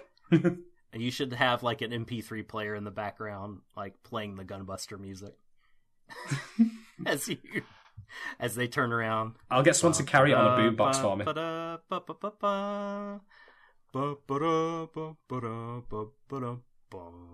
They're like, Shadon, what did I do? You fucking Please broke the spreadsheet, is what you did. And then you kick their computer. Oh, just throw out the window. Cut to the chase on it. Let's not let's not let them use it again. Not qualified to do it. So Well, have we come to the end of our discussion section? I'm I'm done. I've said all I, I've said all I wish to say. I I know there's so much Morgalia still wants to say. She doesn't I- feel vindicated. Okay, nah, yeah. I, I feel like I I I talked about some things in a suboptimal way. I could have uh, made a few of my points better. So for uh, Warui Desho first, uh, after we're done recording, I will just paste my notes so these nerds can read them. All right then, let us move on in that That's case excellent. then to uh, correspondence. Email. Um, hopefully not from the Nigerian prince again. I keep telling him not to get in contact with us, but he just won't fucking stop. God. The email. Uh, do you do you have the Twitter pulled up? I do not. I- I have the email pulled up. I don't have the Twitter at the moment, but while you're doing the email, which I'll edit this bit out, I will get the Yep. Twitter up. So let's see. Uh, Sounds like a plan. All right. when how I many will, how many uh, Twitter responses did we get? Comes to think of it, I don't know. To be honest with you, I I read some that were at the end of the poll, and uh, I'm not I'm not sure which other ones we got. I will find it. Okay, if they exist, you know, if if you can't find anything good, we don't have to do them. But um, but we did get an email uh this week who uh from Mark, and uh, Mark says, "I'm looking forward to hearing your Gunbuster episode." Well, I hope it was all that you that you wanted it to be. Um, he knows he knows what's up because it the Gunbuster episode. Who cares about Diebuster? Right? right? wow. It's just a, All right. it's an Oh, admission. good lord! Here we go. This is gonna And, uh, fucking uh, a welcome admission. spiral out of control. but all right, where I'm gonna press. Okay, thoughts. Colon. Number one, Gunbuster makes me cry. Yeah, Yeah. yeah, I feel you. I didn't cry, but that's because I removed my heart long ago. Like it's been long since gone. Just a cavity, empty Did space. you, did you jettison it into the soul system? No, I just threw it in the trash. Too expensive to That's jet into the soul system. Do you think I have the money for that? Come on, bro. Well, that's where it ended up. Where, where all our trash is eventually going to be ejected into space. Sounds about right. Your heart is going to be floating out there. And all of our trash is gonna be taken from space and named Diebuster. Released. what did what was Diebuster delivered in a meteor that just crashed in Hideaki Anno's backyard? He just cracked They it just- open and there was this went to DVD. space, gathered a bunch of garbage, compressed them on a DVD, and like, here's Gunbuster, Diebuster. this is the secret plot of Planetes. It's an This is- anime this is the about s- about space garbage men, by the way. Is it nice? Mm-hmm. It's great. Planetes is great. I hear the manga is also very good, but I digress. Point number two. okay, I think I should read all of point number two before we comment on it. All right, I'm holding back. Okay. Okay. Two. Serious question. Do you think Diebuster is a good or bad anime? While I like Gunbuster undeniably more than Diebuster, I find Diebuster more interesting to explore and to hear other people's opinions and thoughts of. However, I don't love Diebuster or hate it. I don't think it's meh. Maybe I'm indifferent? I don't get bored rewatching it, which maybe I only did because it shares the title with Gunbuster. Oh, I just realized something as I'm writing this. Episode 2 of Diebuster, with the focus on the twin tail hair girl, Tycho, seems so lame. Did anyone else find it lame? I will send you my notes. You are the lucky ten people Yeah, written on a signed copy of my written on velvet parchment with a fucking candle wax stamp. The seal of R. Kelly are right there. Amazing. Yeah, delivered delivered by a page, no less. um. Okay. Okay. Oh god. Mar- Mark Mark, I think you've found yourself a friend. I, I'll I'll have a pint with you, Mark. You seem like a sound guy. um, but anyway, I'll offer mine first, which is say that I'm very in line with Mark's opinion on Diebuster in that it's fine. I'm not going to remember much about it apart from what I've done from the podcast. Like, if I had watched this outside of doing it for Warrior Death Show, I'd have probably mentioned it once or twice to people, and then that would have been it. It's not a bad show, in my opinion. It's not a great one. It just sits very squarely in the middle. Well, not even. No, that's a lie. It's better than being in the middle. It's not Aka 13, the blandest fucking wallpaper paste piece of shit I've seen in ages. And it's not Izetta, which sits in the middle, because that thing, that show just pissed me off as well. Like, this, this, it's alright. Yeah, this is an interesting. This is. It's not that great on its own. On its own, like outside of everything that I've said, on its own, it's not that great. It's not like bad. It's. It's. It's more than watchable. It has some interesting things going on for it, but not something that you have not seen before. Hmm. Like this is sort of the same reason I uh, I watched Black Bullet at some point. I don't know if anyone else uh, knows what that is. I do. But- but it's it was more or less the first thing of its kind that I've seen. I realize that it's been done to death, but it was the first kind that I, of its kind that I've seen, so it seemed kind of interesting. Uh, but it didn't really seem interesting to anyone else because it's something they've seen a lot. So that's, I feel like Diebuster could very easily fall in the same category where it has a few things that could be pretty interesting uh, when watching it, but it's mostly around things that have more or less been done before to death. It very closely plays the tropes, so I can I can kind of see why it would leave you a bit more uninterested. Um, well, I mean, I, I guess I don't have to, like, I I do like, you know where I fall in it. I Diebuster is one of my favorite things. I love Diebuster.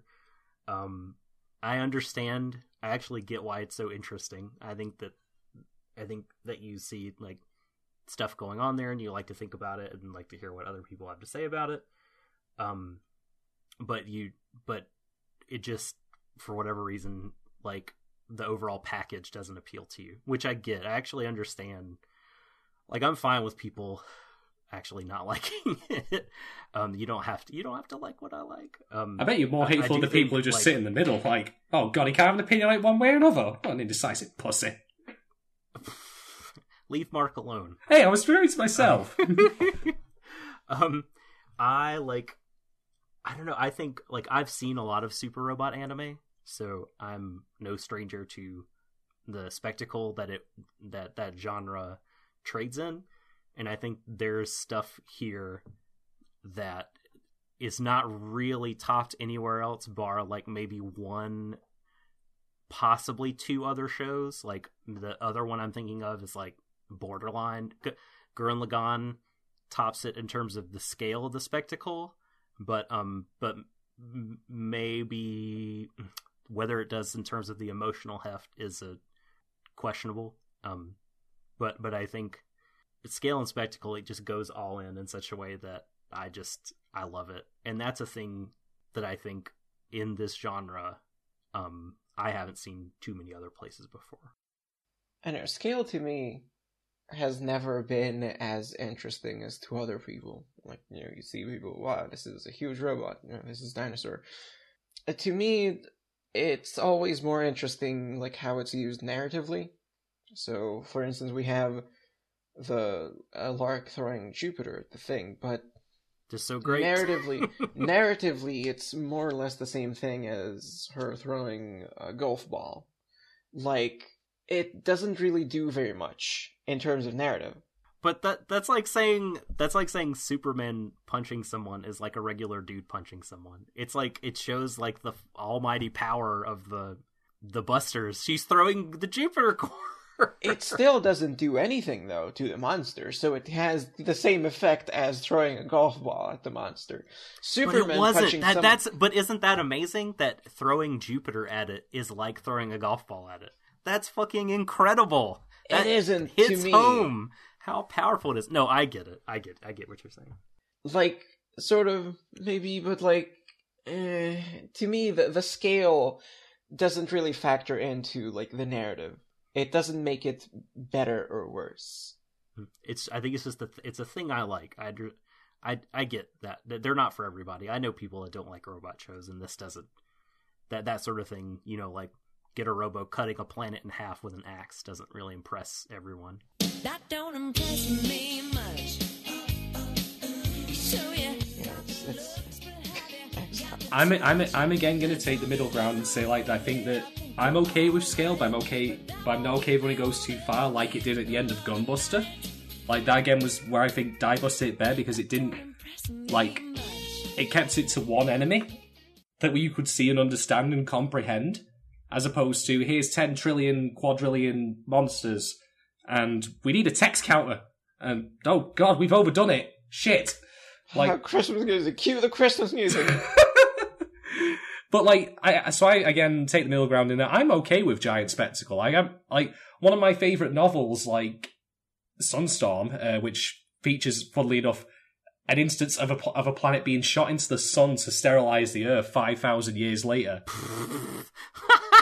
That's incredible. See, you have me. You have me now. I'm not That's- joking, right? Yes. That was Well, I, I now want to I want to read this, see this. It's What a, is this? it's part two of a f- uh, three part trilogy, so you're gonna have to read the one before that. But it's a good it's a good trilogy. Um, but yeah, um, like that to me, like I like that because there's something so very brazen and ballsy about you know aliens Yeah.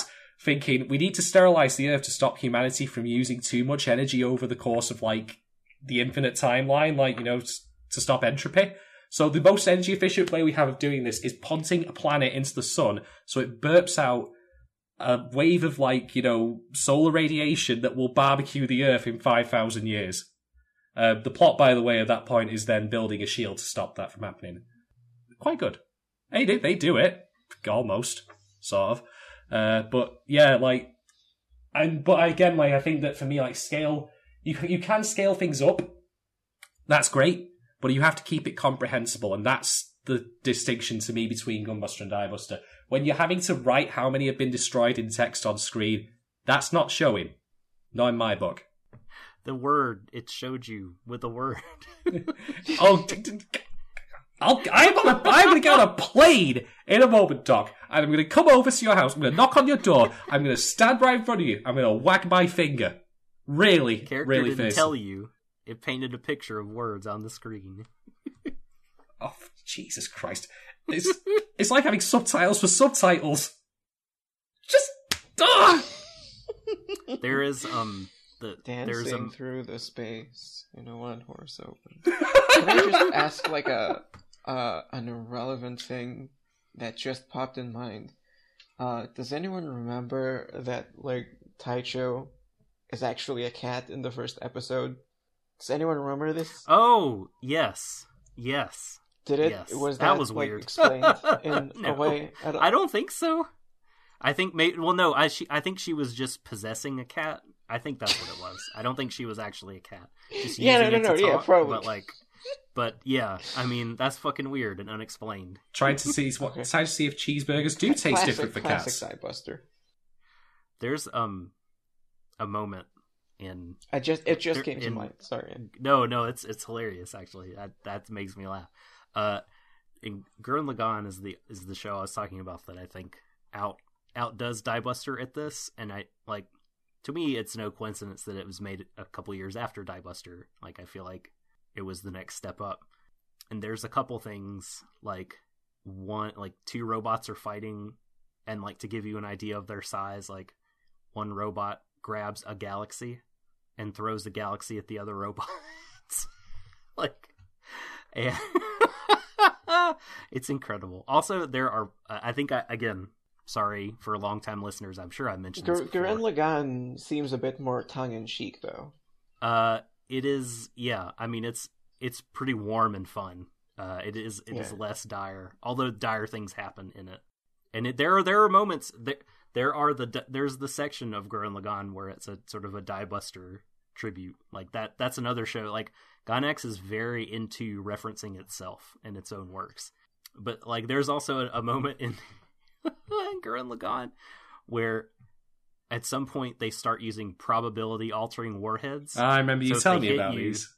they, I think I want to say it's been a while since I've seen it, but I want to say they like it has to do with like the quantum um, physics side of things, and so they like lower the probability of your existence, so you could poof out of existence if you get hit with one. it's fucking amazing. Don't try to drag science into this. it's Don't. fucking amazing. Deploy the planet-sized nail bomb. It makes as much sense as anything else. yeah, yeah, yeah. Nine hundred thousand inch nails. But I actually think I'd be way more okay with this somewhere like Gurren Lagann. Simply because Gurren Lagann is not trying to reference Gunbuster. Like Oh, it- Gurren I think it Lagann does. is, is is it no, but I mean, you know, it's its own Oh, thing. I see what you mean. I not- see what you mean. I see what you mean. It's not it does sequel. not call itself Gunbuster Yeah, 2. exactly. It does not exactly. like have a, a, an entire first episode full of references to Gunbuster. It's like, okay, look, this is what we are. It's like poetry, it rhymes. Hmm Remember when we fell into that nest of Gundarks? Man, that was great. Well, it is a reference heavy show. I mean, it's it references a lot of different things, and by the way, so does Diebuster. Um, but it is, but it is still Like I am talking about Diebuster. No, I know I'm saying I'm saying you saying you're saying Diebuster references Gunbuster, and I'm saying Diebuster references Gunbuster and a bunch of other stuff. Yeah, yeah, but episode one is mostly like, like, yeah, but I'm Mhm. focusing on Gunbuster because that's sort of what contextualizes my hatred. fair, fair enough. Fair enough. Okay. Where- Shall we shall we tackle point three? Yes, please. Go on. Oh, there's more. There's there's four points. Um, three. I vaguely remember in maybe the Bandai visual DVD of Diebuster in one of the bonus feature interviews that one of the old that it was one of the old guards' idea to make Nono a robot. I can't remember who it is that suggested this. Uh, besides that, this producer had no other input on Diebuster. I always found that interesting that besides that, the sequel's creators kind of separate from the originals. Can't remember the details of the interview. Sorry. Hmm. What can I say to that? uh, I I'm not well versed enough to no, because my copy of Diebuster is a um, uh, it's a dis- it's the Discotek reprint, so I don't have the Bandai Visual um version. So I I have not seen. I don't think that I don't actually know if that's on the disc. I haven't actually seen the bonus the bonus any of the bonus features. Um, I would I would not be surprised if it wasn't on there because the Discotek release is pretty um pretty bare bones. Like you know they want to get it out there as affordable. Um, those Bandai Visual those Bandai Visual releases were like lavish and like really included a lot of extra materials. So it'll be nice to see those. Um, uh, like yeah, I I don't agree. Like I think that the people that especially Tsurumaki like that made Diebuster, like are connected enough in terms of uh, like they learned from the old guard at Gainax and so I think the lineage is like still preserved. Like it's not like someone that doesn't know anything about Gunbuster or Gainax or whatever made this. Like that's not the case. I mean, but it is the case that it's um that it is very different in a lot of visual ways and in a lot of uh you know like you said some of the tropes it references and some of the plot devices like it's there's a difference but um i don't know it it doesn't it doesn't seem like a planets away i think like some of the like all time gunbuster fans will will say I think for me, like I, I first have to wonder what that change actually makes. Like, if it was originally planned for Nono just to be a regular human and then was an android, like I suppose it does explain away some other things that would be plot holes. Otherwise, like she's breathing in vacuum. How is that possible? So I won't get into that though, so that's not really relevant. But um, I think that like it's important. I think that if you are inheriting a franchise that you respect it, but that you also try and put your own stamp on it, because there's been plenty of instances of you know people coming on board to make films and television who are super fans of the original material and they've completely and utterly failed at understanding what made the original work or making it so close to the original that it feels like the same like star trek next generation season one was basically season four of the original series and it sucked balls so go figure. But then you've got the opposite end of the spectrum where you have people who diverge too far away from the original and subsequently then it's not even recognizable as the same thing only by name alone. I think a good example of this is probably something like Battlestar Galactica, the revised um, or the revi- the sorry, right the reboot one, where it was very different than the original, but still felt like it was, you know, part a homage to the original show in some respects as well. So I think there is a middle ground to be had there, and if you ask my opinion on whether or not Gunbuster meets that middle, gr- sorry, not Gunbuster, Diebust meets that middle ground, issues of quality aside, yes, I'd say in some respects. I think that it feels like it has the spectacle down. I think it's just missing the heart, in my opinion. Again, your mileage may vary, but I don't think it's so far away as to be unrecognizable from the original. It's missing the hard sci-fi too. Um but i i can't believe i forgot to note this when i first responded. Like the character designer sadamoto like he's one of the only people that's still at Gainax today. Wow. like that dude has been there like forever and ever. Like he's as Gainax as it gets. Like so the fact that he was heavily involved excuse me with with the show i think nullifies the point that like this was like the B team that doesn't uh you know know anything about Gainax or that is that is so different or whatever like yeah for for me his involvement and Tsurumaki's tutelage under Anno like um are plenty like to connect this to the history of Gainax in a way that makes sense. Uh, what was point number four? Number 4 is simply North American Gunbuster OAV Blu-rays win. Uh, I say fucking A man. give me five minutes. I'll find out. You, from your from your lips to God's ear, like that is one of the only things that I just it's been out of print for so long. Um, on D on DVD. Can we blame Harmony Gold for this one as well? no, unfortunately, I think we can Curses. probably. I think we can probably blame. I I guess Gainax is like lack of ability to get this out, you know, or or maybe maybe Anno like would have something to say about it, and he's at Studio Khara. I have no idea where this where this show stands. To be fair, we did bring up the possibility of legal issues concerning the ownership of the IP, so maybe that factors into it. It could could very well do, but man, I to see that on Blu-ray would be.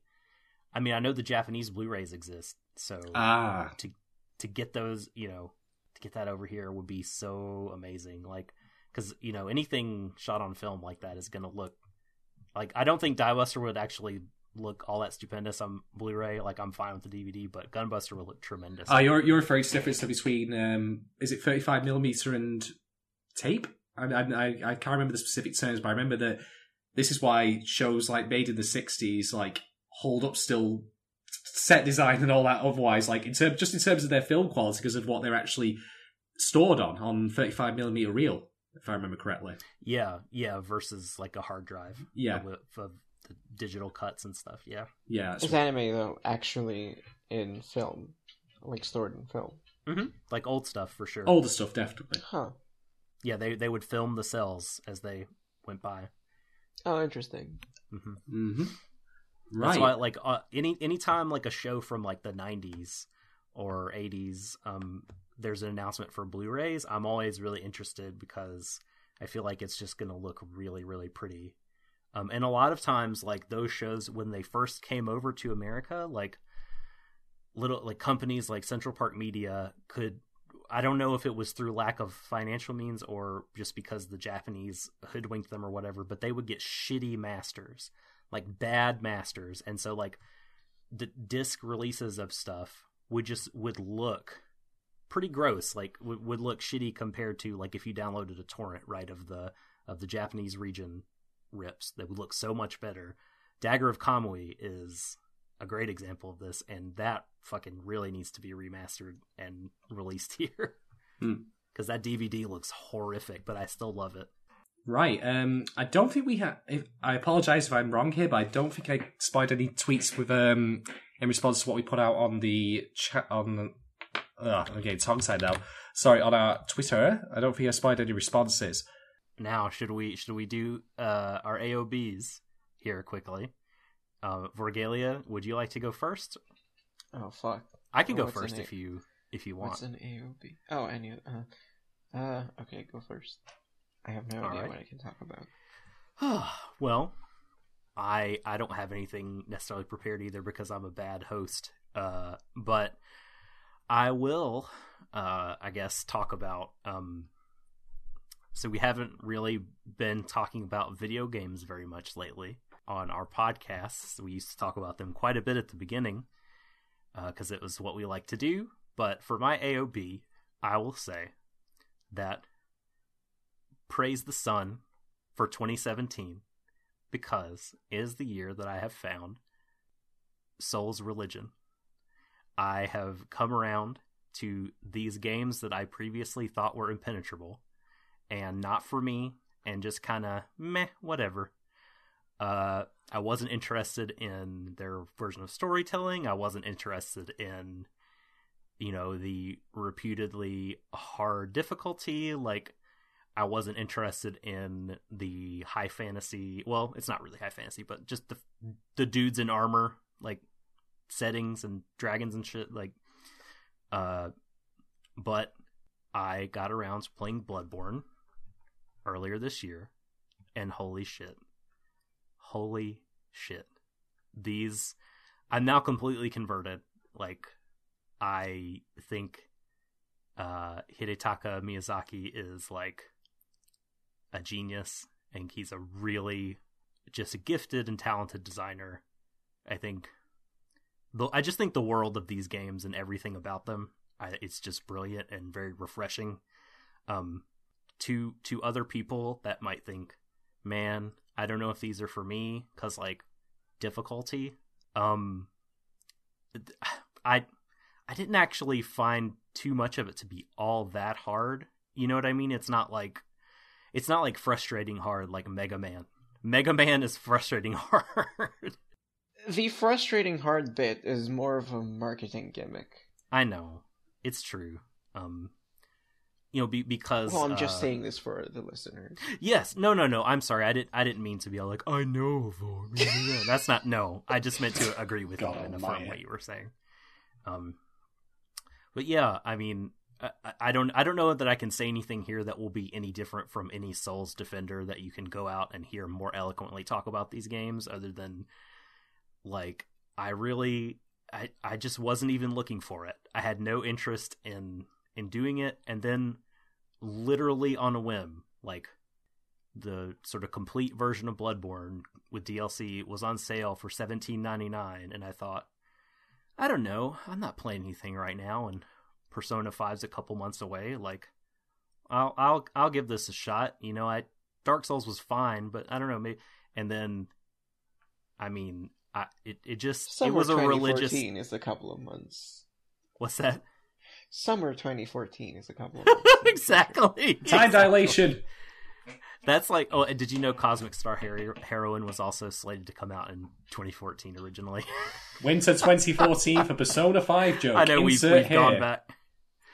Oh man, but but it was a religious experience for me, and uh, I think that uh, more people, you know, uh, should should try it.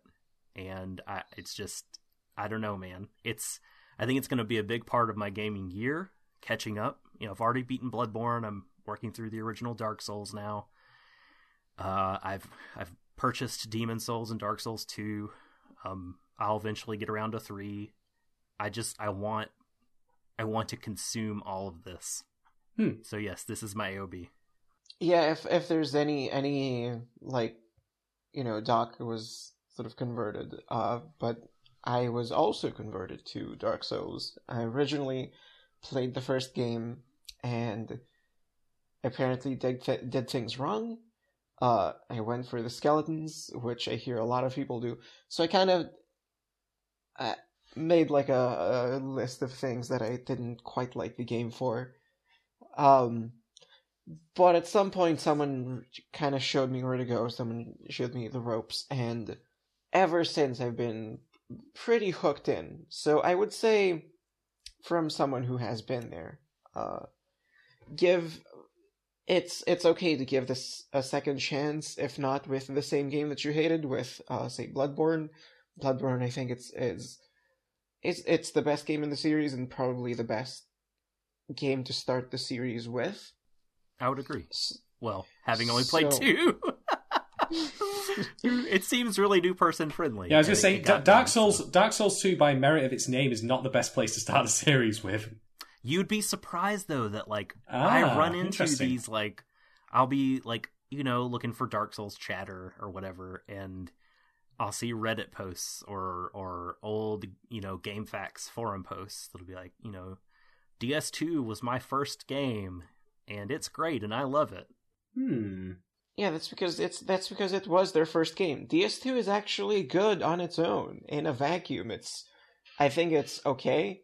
It has it adheres to a lot of memes, like marketing memes, like the the entire prepare to die thing kind of made its way to Dark Souls 2 and Dark Souls 2 feels not unfair but kind of bullshit at a lot of points. Its level design is not that great, but still on its own, I think it's a pretty good game.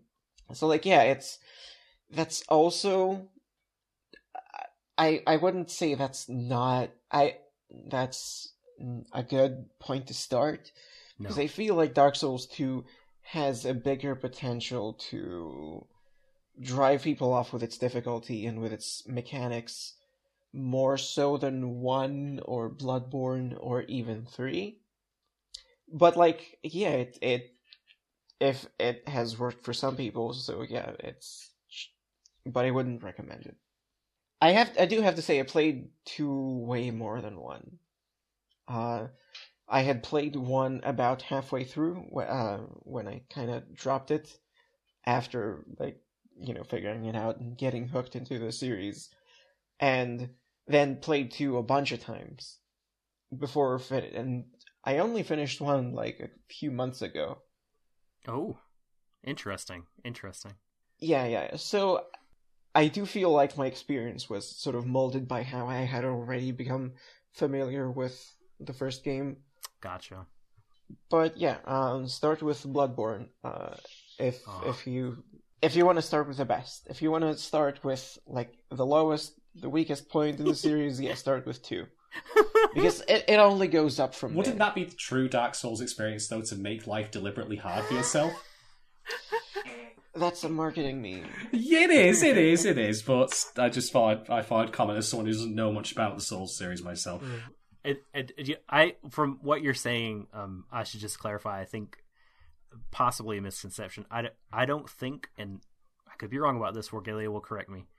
Um, while two and one are connected, it's not in such a way that if you play two first, you'll be lost and won't understand what's happening. No, all of the Dark Souls games are connected in a way, Mhm. but uh, you wouldn't be lost. There's certain references that you would miss. So like some some items might be might appear in a previous game. It's like whoa, it, Who's Gwyn?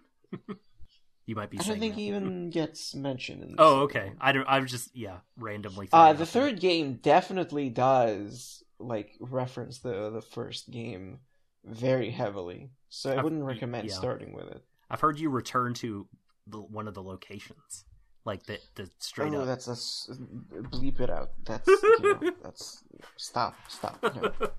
Borg doesn't like any any spoilers of any kind with these, but It's it's not it's not like a spoiler because it doesn't really matter. But it's cool to like the, ex- just the yeah the experience it doesn't yeah it doesn't spoil the story. It spoils the experience, and I'm a big fan of games as an experience. So spoiling parts of the experience is kind of a no no for me. but Bloodborne is so good.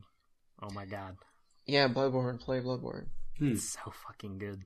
I will eventually, like in ten years. Ask me then, right? It's it's making me rethink whether or not Undertale is my 2015 game of the year Ooh, because Bloodborne was so good. ouch. Um, right. So my AOB then. Um, I'm going to pose a question to you both here. Um, something related to um, Diebuster, Gunbuster, and just generally sci-fi in general, which is eh, you can answer this however you wish, like as as complicated an answer or as simple an answer as you wish. It's Entirely up to you. It could be jokes, it could be serious. Where do you see humanity in a thousand years' time? He said, I've been to the year 3000. Not much has changed, but they lived underwater.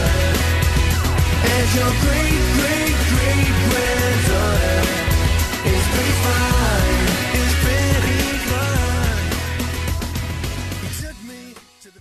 The future. That's an interesting question. Uh, and you can answer this however you want. uh, in a thousand years, I I hope that we're on at least one other planet. Hmm. And It'll that will definitely happen in a thousand years time. and have maybe cured a cou- at least a, a couple of these, you know, diseases that that are you know incurable now. Hmm. Yeah, gets gets some egg So those are those are big those are big bullet points. I, specifics I'm unsure. It feels like it's like a it can it can be one of either of both ways. So it's like one version is that we can't actually like sort of outrun the pace at which we are wasting natural resources. So at some point we run out of natural resources. We kind of hit a wall in terms of development. We can't do that much to really colonize other planets, to really sustain the Earth's population, and we kind of phase in and out of uh, some very bad times and never really amount to too much. But I guess the other version would be where that the we end up uh what's the word I'm looking for? Like, you know, the Prospering. opposite of what I'm you know, prospering and sort of outrunning our Oh, spending of natural resources. Gotcha. Yeah. know. You're you're you're thinking of the like would call the civilizational event horizon. Like we have to get past that point of no return in order to get out there. Sort of, yeah. Like there, there is a sort of. I, I feel like there is a time limit to technological advancement before certain certain aspects of society or technology or technological progress sort of become impossible due to lack of resources. Yeah. It it is something that sort of uh, I've been thinking about where like the bulk of resources has so say you have like a finite amount of fuel Mm-hmm.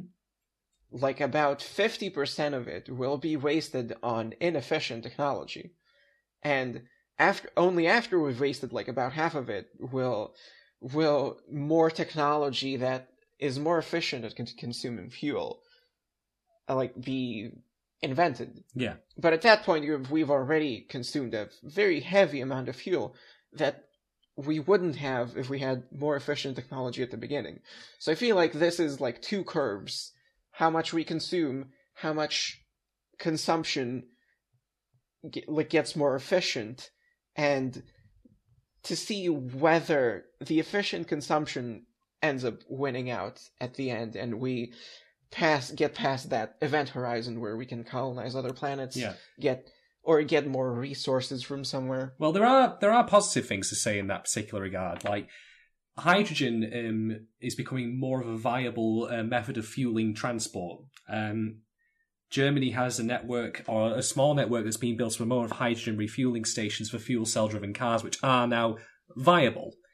Uh, the issue oh, interesting yeah, the issue you have though is that at the moment, because oil is the predominant, or gasoline or petrol is the predominant fuel source for vehicles, like why on earth would we abandon that in a capitalistic sense to transition over to hydrogen when we're already making so much buck off fuel, regular fuel that is. You know, you it's want. not even so much buck it's that the cost of replacing it it Oh yeah, like would currently heavily is currently like viewed as an unnecessary cost it's so high that Yeah. it, like it it's always always the issue with adoption of anyone at this technology. Um, everything gets cheaper as you do it, but you have to get past that initial adoption cost. I mean, that's like with buying a latest brand iPhone. It'll always get cheaper, but you pay the price for early adoption. Although, of course, one is more va- vastly more important than the other. For me, I think that we're going to need to do a couple of things. Like, we've got a lot of geopolitical stuff that needs to be resolved. Like, for me, the biggest pet peeve I have with the state of the world today is how much of what we're currently dealing with is still being decided by stuff that feels like a long time ago, like Gibraltar being mentioned recently in EU Brexit stuff like that's been something that's been going for three centuries. And I know that's small potatoes on the world stage, but I just think stuff like, you know, can we get over some stuff? I understand it's not as easy as that in a lot of circumstances. I would never, for example, say it'd be so easy just to get over in the case of, say, Israel and Palestine. I'm not that naive, Jesus Christ. But we do have a lot of issues that would need to be solved and put a line through them rather than under them finally after such a long time. Because otherwise, we're not going to get anywhere. And then we need a couple of things as well to get going. Like, fun fact for you, right? There's an asteroid belt between Mars and Jupiter. Your average asteroid from that is worth $7.8 trillion in the value of metals that you can get from it. You get one of those back to Earth and you extract all the metal from it, it will completely revamp our economy as we know it. Complete game changer. And not to mention, a lot of asteroids contain hydrogen there, which you can then transform into water, um, and then in, or make into rocket fuel. So the framework exists to get things going, it's the the question is, as, as Vorg's rightly put to me, and the thing that concerns me a little bit is that we get over the the hump, shall we say, the hump being a massive collection of different issues. Yeah. And funnily enough, it might very well be private investment that gets that underway. I mean, take spaceflight for example. Spaceflight originally was a government thing through NASA and through um, I don't know what the name of the Russian space agency is. I apologize. I'm sure that someone will correct that for me. But similarly there, and of course we also have more recent efforts via India and China. But then there's private. Tommy's in space. It was actually recently Yuri Gagarin's uh, birthday, if I remember correctly, or the anniversary of the time in which he went into space. First man in, first man in outside of Earth, and I think that like we, we see like for example SpaceX, um, Virgin Galactic, like a lot of private companies coming into this field now. So it's going to be business actually that will lead the way in getting people out there. It just then depends what happens next with declaring like territory. Like, let's say we go to the moon. Okay, who's who's the law on the moon? Like, you know, if you have a space resort on the moon, who who runs the police? Doc is the space. Doc is Moon Cop. I would I would watch that show. I'm the Lunar King because I played through Silver Star Story the most times. I hope it's not like Space 1999 though. That was a weird Gerry Anderson series, but that's where that's where the moon got blown away from Earth actually. But the fun facts about that is that uh, noted science fiction author Isaac Asimov basically pissed all over the show by saying that the amount of force needed to move the moon out of its orbit would just blow it up instead. So the entire premise of the show is bunk. Boo! Boo with your realism. To be fair, Boo. I, Isaac Asimov, right? I, I find that funny because Isaac Asimov featured a psychic midget as as a big as a character in the Foundation series, like one of the principal antagonists in the I late. think I vaguely remember that because I've read a couple of those books. Yeah, the it, the mule it was like he was able to influence people's emotions. Um, so What if the force was applied gradually over time? Wouldn't that reduce the stress on the moon's structure? do you mean like if they constructed a giant ring around it and had a topless move it?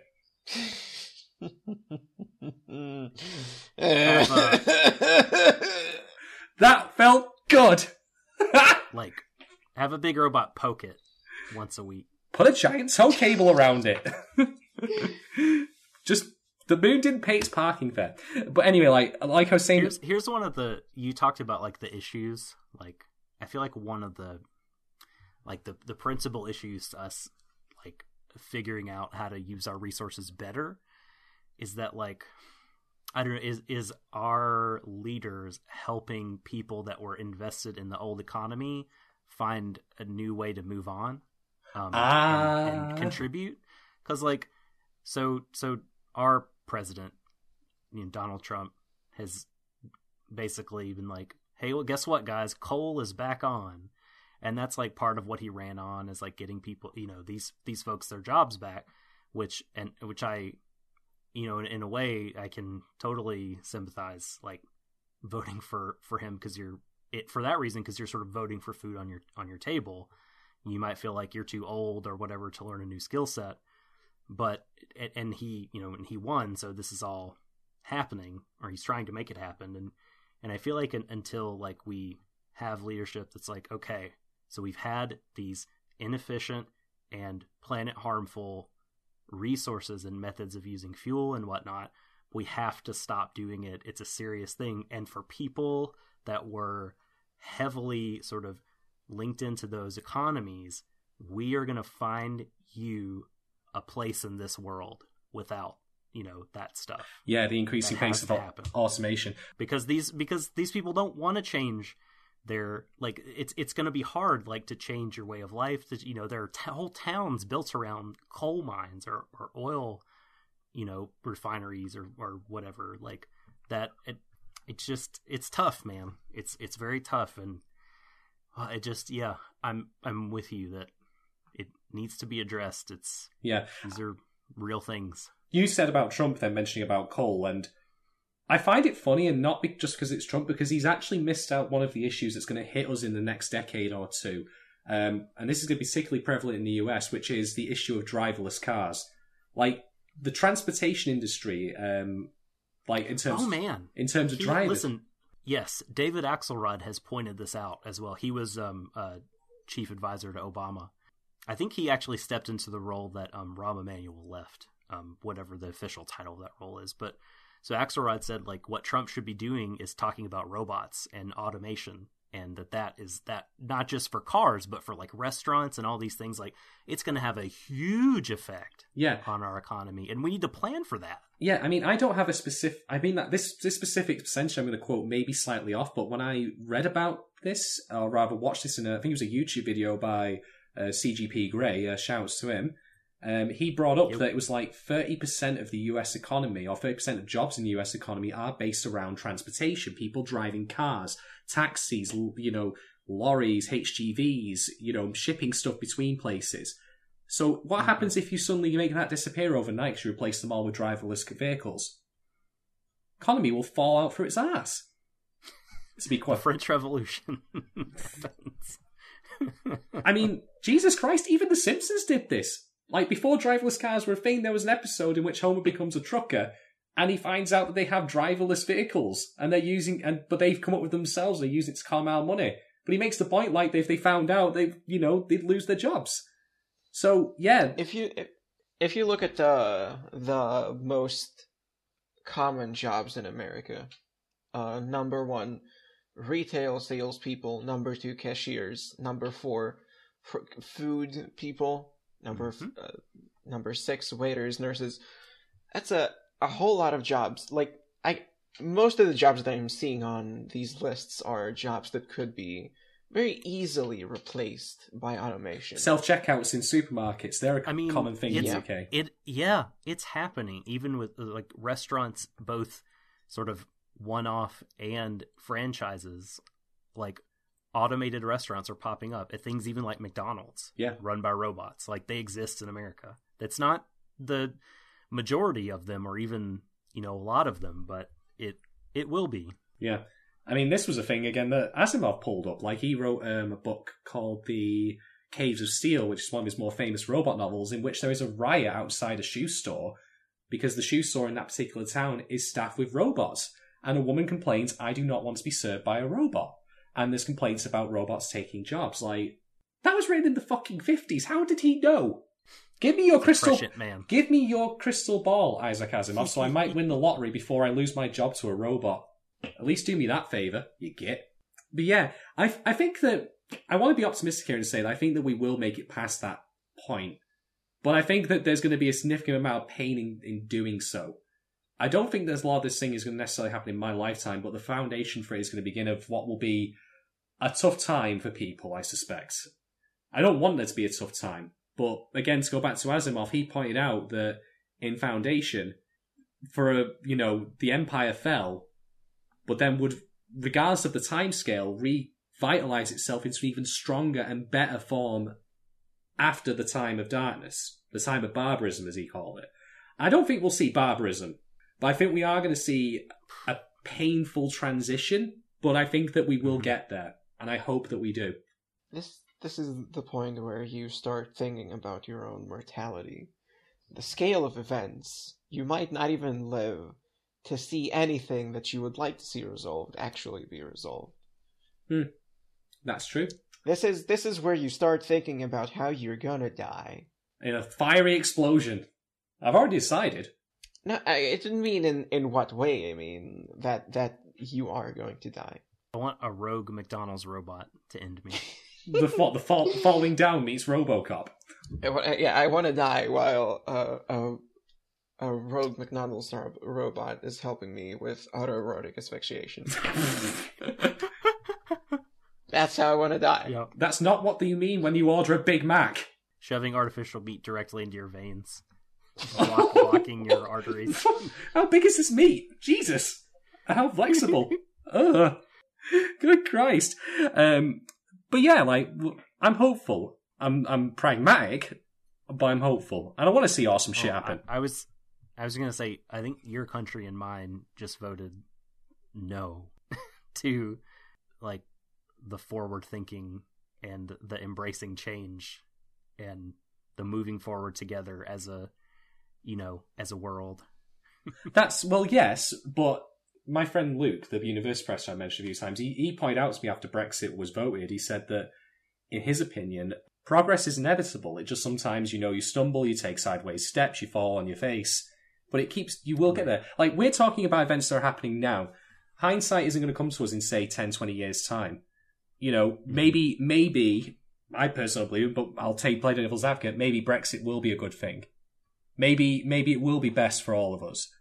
And, you know, maybe we'll get some good out of Trump's presidency. May- You know, even even if it makes people realize how bad things got, like you know, because we made a mistake and then we Right. correct ourselves. In the long term, perhaps that's for the best. And that's what I mean by the painful transition. Sometimes you have to go through some shit in order to come out the other end and realize we fucked up. We can do better. And it's up to people to keep fighting that sort of stuff. I mean, you, you, you and I have recently discovered, you know, the notion, like, you know, about fake news and alt-right videos on YouTube that, you know, selectively, you know, crop out information. Like, it's up to people to, you know, to fight for what they believe is right. Like, and to fight for their rights of party as well, to reference the Beastie Boys. I mean, I'll be fighting for that all the time. But, um, I'm optimistic.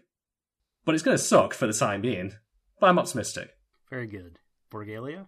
Uh, I'm gonna be boring and bring this back to video games. Yeah. yeah. Um, Do it. why am I looking at my Diebuster notes? I should be looking at my Steam notes. Diebuster's a video game? It's it's it's habit. I mm, it's uh. This is where you Freudian sneak slip. in your notes in any other business. um, I have been playing a ton of Rainbow Six Siege. So here is the part where I uh, shill Rainbow Six Siege. That sound you may not have heard is me recoiling from the microphone in surprise. So I'm not really a shooter person. I don't play that many shooters, especially like multiplayer shooters. I stopped playing multiplayer shooters at around a year after Battlefield 3 launched. So when I was like 15, 16, um I played a bit of CS:GO, but that was more like because I did it with friends and we were having fun at Russians yelling. Like we were just having fun with people. Das Vidania! We didn't Right. we didn't really play to take it seriously, but uh Guten Tag, motherfucker. What? that's German. That's Kartoffel, not potato. that was Jive. a few months ago, uh, I ended up buying Rainbow Six Siege because one of my friends was playing it, and we're like, okay, let's give it a shot. Uh, I'm not a shooter person, but uh, Rainbow Six Siege captivated me. It's a shooter that's all about strategy. It's all about teamwork. It's all of it does not rely on twitch refle- reflexes as much. You don't have to kill people to make a good difference it's it's a very wonderful game. It's I would recommend it to pretty much anyone that like wants to have fun with friends, wants to wants to play something a bit competitive, but doesn't want to like memorize grenade spots, doesn't want to memorize like camping anything. Like it's a it's a very sort of high skill ceiling game, but very low entry. And that sort of low entry still gets you quite a lot. You don't have to be amazing at this game to help your team or be or, like good stuff. It, it's it's pretty great. Hmm. Uh, totally recommend it. I've been playing so much of, of that game recently. Do you play? do you play Um, Widowmaker in that game or Reaper? I was just gonna bring up Overwatch. Sorry, I'm ter- I'm terrible. I apologize, Varg. I was gonna ask you seriously if you thought it was comparable at all. To Overwatch, Mm-hmm. Uh, I think its design is much better than Overwatch's design. Admittedly, Overwatch is sort of not like it's apples and oranges in a way. Overwatch is much more over the top. Over uh, there's many more variables.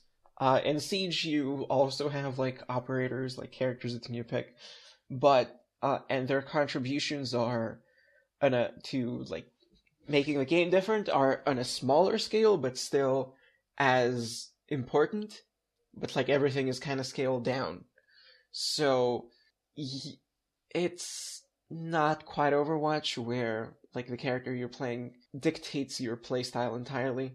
But like there's still strategy, there's still like picking characters and using their abilities to do stuff. I've, I've only ever played Um, the original Rainbow Siege demo like many, many years ago. But I never played any of them after that, to be quite honest. I liked it though; it was all right. No, which which demo? There there have been about a billion Rainbow Six. The games. very, very, very first. ah so like the the um the one where you The control like game. your teammates. For- Yeah. oh, It, the Atari 2600 game. but uh yeah, they they a lot of uh, games in the series have come out and they have kind of evolved in not that great of a way. Did it start on PS2? It was PC. It started on. I'm pretty sure. Yeah, it started on PC. It was very much a PC game where Okay. you kind of. It was more about like you died very quickly and you had your team. You had a planning phase where you more or less planned like how you want your team to enter the building. You you set their waypoints. You controlled everything, and yeah, everyone died in like one shot. And it was this very sort of tactical approach to shooters that was quite new at the time. yeah. It was also it also came out very close to the time around when console shooters started appearing that were trending away from not just the notion of dying very quickly, but also health economy. Um, like for example, the Dooms, the Wolfensteins back in the day. Like you had, for example, the release of Halo Combat Evolved on the original Xbox, where you had regenerating health, well, regenerating shields, but what technically is the same thing. So I think that was after. there. that was a bit after. yeah, but it's it's around a similar time. Like, so it's interesting that Rainbow Six was trending away from the midpoint, which is the Doom health, to something much Yeah, more yeah, realistic. And you had that Hated, parallel- parallel- hated regenerating health for any kind of multiplayer anything. But then and I I feel like it makes more sense in multiplayer. I I prefer regenerating health in multiplayer to some degree. I think that there can be a happy medium where you have like the Halo Yeah. situation where you have two buffers. You have your first buffer, which is your regenerate bit, and then you have your extra layer underneath. So you can have the best of yeah, both. yeah. That's I- that was pretty good. Yeah, they fucked that up played for later a ones. shit, shit ton. I played a shit ton of Halo Combat Evolved and always played it with no shields. So that when I shotgun blasted someone in the face, they dead. Hardcore. Well, that's an issue with more health rather than the regeneration, you know the shields do take a while to start regenerating. But like, uh, also Battlefield Three, uh, did a good thing with regeneration where, yeah, your health did regenerate, but at the rate of like two to three points a, a second. It's it was really slow. And it kind of makes sense, made sense for how big the maps were and Yeah. all that. I think I think that regenerating health as a mechanic like can work provided that you either dial it back so it's not so you can't like do it during combat. Like I think, for example, oh, that's that makes sense. When you're firing your weapon, it won't regenerate. Yeah, well, Like, I- I, I, can see that. the the example I think of, I mean, all of our issues with the game aside, like is Deus Ex Human Revolution because you had regenerating health in that by default, but it was very very slow and you took a lot of damage generally speaking. So you Yeah, could only yeah. really use that to regenerate our combat. So like the the alternative is when you play, for example, say you play Doom on a high difficulty and you get beaten up pretty badly, you might not then have the sufficient health to even attempt the next set of monsters that you run into. So what's the point? You've already failed before you've started. Hmm. So I can see an argument for there being regenerating health, but I think that there's a happy medium that you have to have. I mean, the, the change to Halo 2, where it was just entirely regenerating health, both the underlayer that you had and then the shields, that was a dumb move, in my opinion. I think that you can have best of both worlds. Although for some games, I would argue that you shouldn't have it at all, like the most recent Doom. That didn't have regenerating health, but it incentivized you gain health back through combat, which is great. exactly. Because otherwise, if you had regenerating health, you just duck away, get it back, and that'd be it. But it, in it pushes you to do what the game is Yeah. about, which is to rip demons in half. Aggression. So, uh, speaking of regenerating health, at some Bloodborne. point, due to due to the console FPS being very being a, a formula that is very lucrative, um, the Rainbow Six games kind of v- veered toward that, hmm they became less about because you know the the planning and all that very sort of centered around PC interfaces. Mhm. So that uh, started getting scaled back. Uh, we had games like uh, Rainbow Six Lockdown, I think, which was more of a uh, semi-linear. What? No, I'm just I'm, la- I'm laughing at the name. It just sounds like uh, I don't know why I visualized this. It sounded like a bunch of the like the secret op guys from Rainbow Six. It's like a reality show where they're like locked in a gymnasium or something. and play basketball against each other. who will live and who will die in Rainbow Six Rainbow Gymnasium Six Siege? Lockdown. Rainbow Six Recess. we can't get out. We can't get out. Not until you play hoops. What will Sergeant Blackman do first? Defeat the terrorists or complete his homework? Find out next time. Anyway, Rainbow Six uh, gym class was more or less uh, linear, Physically exhausting, and but it, it kind of went downhill from there. Then you had the Vegas, Rainbow Six Vegas, and Rainbow Six Vegas 2, I remember this one. which were first-person shooters, but they had like a third-person cover system and regenerating health, and no planning or anything like that. Kind of a very polar opposite to uh, the original games. And there was nothing really after Vegas 2. And then they come out with a game called Rainbow Six Siege. Uh, the with a very sort of uh, overacted E3 trailer that looked kind of eh. Yes. Not only did it look eh, it looked more or less like most multiplayer games that companies try to push but are gonna be dead in like three months. Uh, I'm so happy Siege actually survived as long as it did because it's actually excellent. It's it's very unique. It's uh, it's incredible. So it actually ended up being the um the exception, having a bit more in common to the original Rainbow Six games than like say Vegas or Lockdown or stuff like that. Hmm. It's funny when you think about how, like, I think we discussed this previously when I mentioned Doom, I think, in the Fujiko cast. Like, we're going for a cycle again. You know, we started off with games like the original Doom and Wolfenstein where you didn't have regenerating health and it was kind of punishing, and there was no, like, real use of cutscenes and all that. And you had the original Rainbow Six, which then in itself has gone through a cycle where it went away from its origins and now it's coming back again. And we're seeing that with a lot of games, and you know what? I hope that continues. I mean, I think there's a place for everything. I mean, there are certainly, as we've said, instances where regenerating health, as one example, is a viable design decision. But you have to be very careful about putting it in your game. You can't put it in there because it's the thing that other games are doing. Like, you know, like you, what happened with Rainbow Six, as you've said there, from its original inception until it came more consolified. So hopefully people get smart with their design decisions and we get a nice mix of things. And a Doom sequel. Yeah, I, f- I, I Hmm. feel like you know the the it, this is I feel like this is a result of bigger development teams where the design team might not necessarily be the uh, sort of team that handles the mapping and the level design.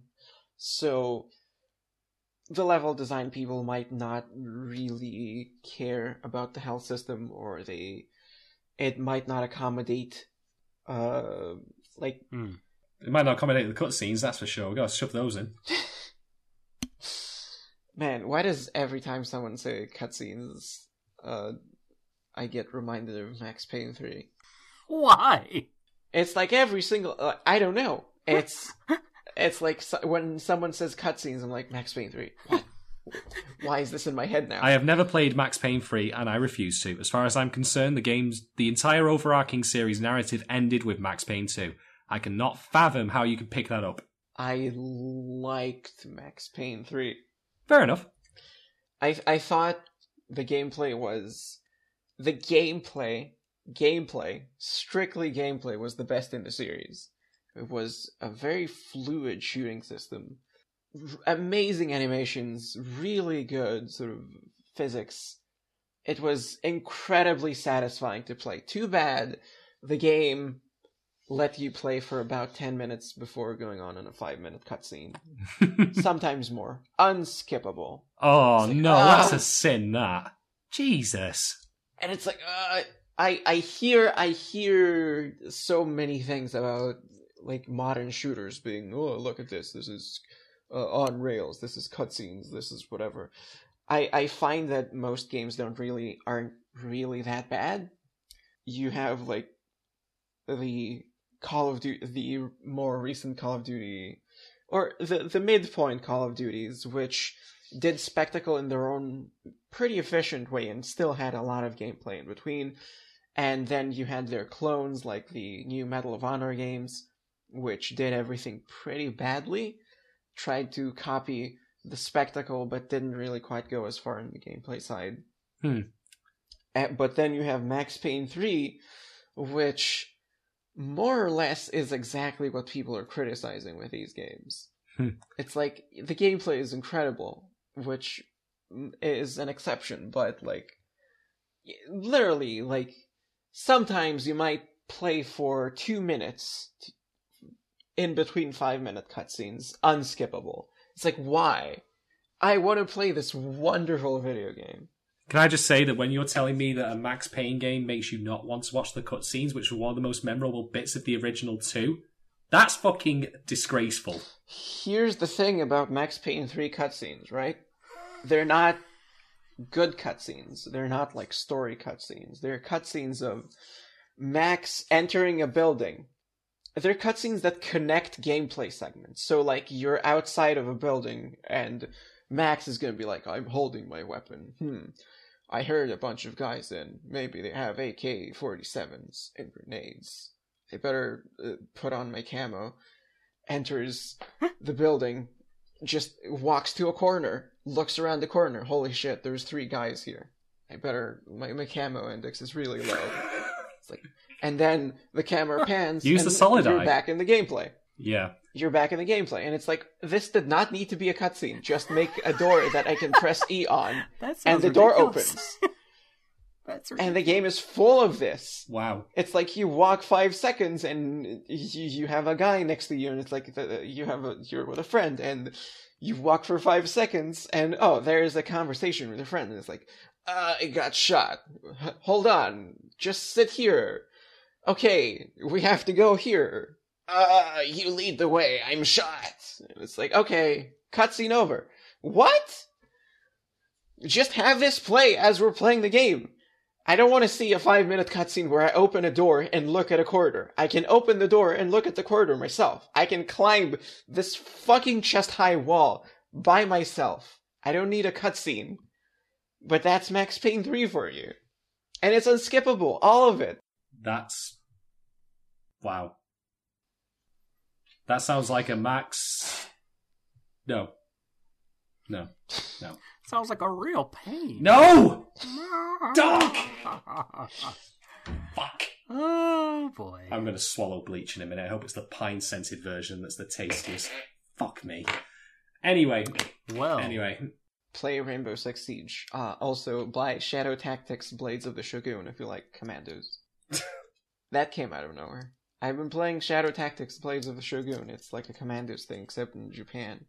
Because, you know, Japan. Japan's cool. So cool anime. I don't know. I, I don't know. I don't know what Japan is. I like shoguns too. They're pretty rad. Yeah, and helmets with spikes My and favorite. stuff. They're my favorite guns. Um, Where's Japan again? Is it on the moon? I can't remember. It might be. Right. it's. Do you. Iceland? Do you know where Iceland is? Is that where the ice is? yes. it's a bit below that. What below below freezing? No, I mean underwater. Oh, right, right. I'm with you. Japan Lantis. Oof. Nip- Nippontis. No wonder I. Lost City. well, if anyone ever says they get a sinking feeling going there now, I know why. Uh, Uh, I'm I'm burnt out. I'm done. ah, yeah, I have to wake up to go to work in like six and a half hours. in that case, we will wrap up. Ah, that's fine. That is fine. Anyway, um, I believe that brings us to the end of the Bustercast. Um, so I've been Shadon, and it's been my pleasure to talk about this and talk about a mad variety of things. I mean, we've had to do this in two parts, unfortunately, folks, because you may have noticed at one point that my voice was giving out, so I had I said like to Doc in this scratch, I, Ah, can we stop for a bit, please? Uh, thankfully, my voice is now back, um, although some people might disagree with that. Um, so, apologies for any issues with the sound difference or the, my voice going wonky. Um, but it's been a riot doing this. It's been great fun as always. And we will be back with episode 8, which will be on a show that I'm not going to tell you about right now. I'm going to spoil it very, very slightly in a certain part of this podcast. You just got to keep your eyes peeled for it. Little hints here and there, you know. But I'm very excited to go. Spoilers, we've been doing this for a while. Wouldn't you know? It might put it, the show might put you in a frenzy. I don't get I don't get this reference. No, no, no. It, it, it may, it may, you know. Well, we've discussed a lot of Dark Souls, haven't we? So I'll leave it at that. But anyway, Hard work and guts. It's the lesson oh, from this show that we've been talking about. All right. Um, so so yes. Um, thank you very much, everyone listening. Uh, please, if you like the show, uh, please rate and review us on iTunes. Like, subscribe, share. Tell your friends, tell your family, tell your girlfriends, boyfriends, partners. Tell everyone about it. Um, or if you've got any feedback, feel free to fire that into the email. Let us know what we're doing right, what we're doing wrong. Um, my voice unfortunately can't be fixed. I'm afraid via severe throat scraping. So if you want to donate towards that, then by all means. But yeah, let us know what you think. With uh, my favorite thing from the Souls games. Hmm? Um, of course. Uh, it's a quote uh, that I would attribute to Diebuster.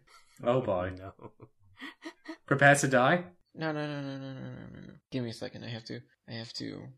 By the way, uh, you can find me at the Subtle Doctor on Twitter, or you can read my writing at wavemotioncannon.com at Fandom Post, and at Crunchyroll.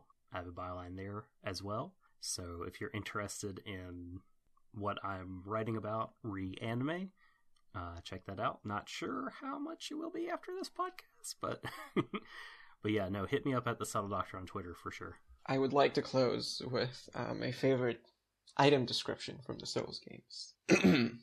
I, I will attribute this to Diebuster. Uh, a piece of rubbish that is good for nothing. One man's rubbish is another man's riches, for value is in the eye of the beholder. But utility is another matter, and this has none. Thank you. Good night. Wow, I fairly felt like you were going somewhere profound with that, and then it just came back to the beginning again. oh dear. So, Vargelia, would you like to sign yourself out? No. No. Well, that's been for That's been episode seven, everybody. Uh, thanks for joining us. And Until next time, embrace each other, everyone, to the ends of the universe. Good night. To infinity and beyond.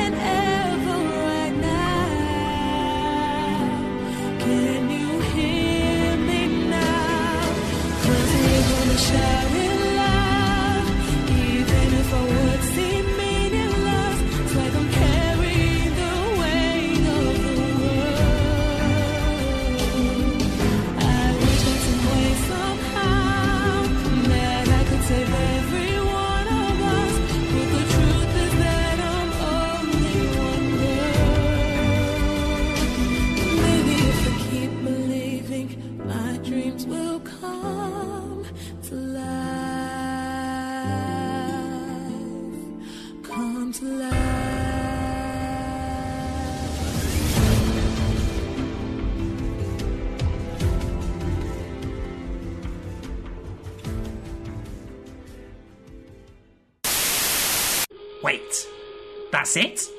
But, but, but I didn't learn anything about time travel. Damn it! Did you at least learn something? Anything at all?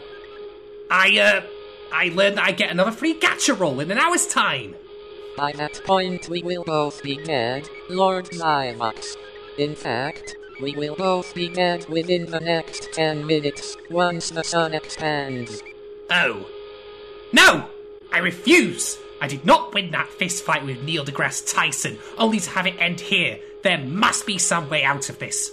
It's begun already. I have placed the ship on the dark side of Venus to prevent it from melting. At least we will get a nice red eclipse before we die. Wait a moment. A red eclipse? Yes. Hold on a moment. Where have I heard of that before? I'm sure one of my favourite fictional sociopaths used one of those to get him out of a jam. Computer! Pull up any information you have on red eclipses in anime. What do you have in mind, Lord Zymox? well, let's just say that if science cannot save me, then perhaps, perhaps a deal with the devil is in order. Uh, oh, wait, also, uh, sorry, please top up my Fire Emblem account while you're at it.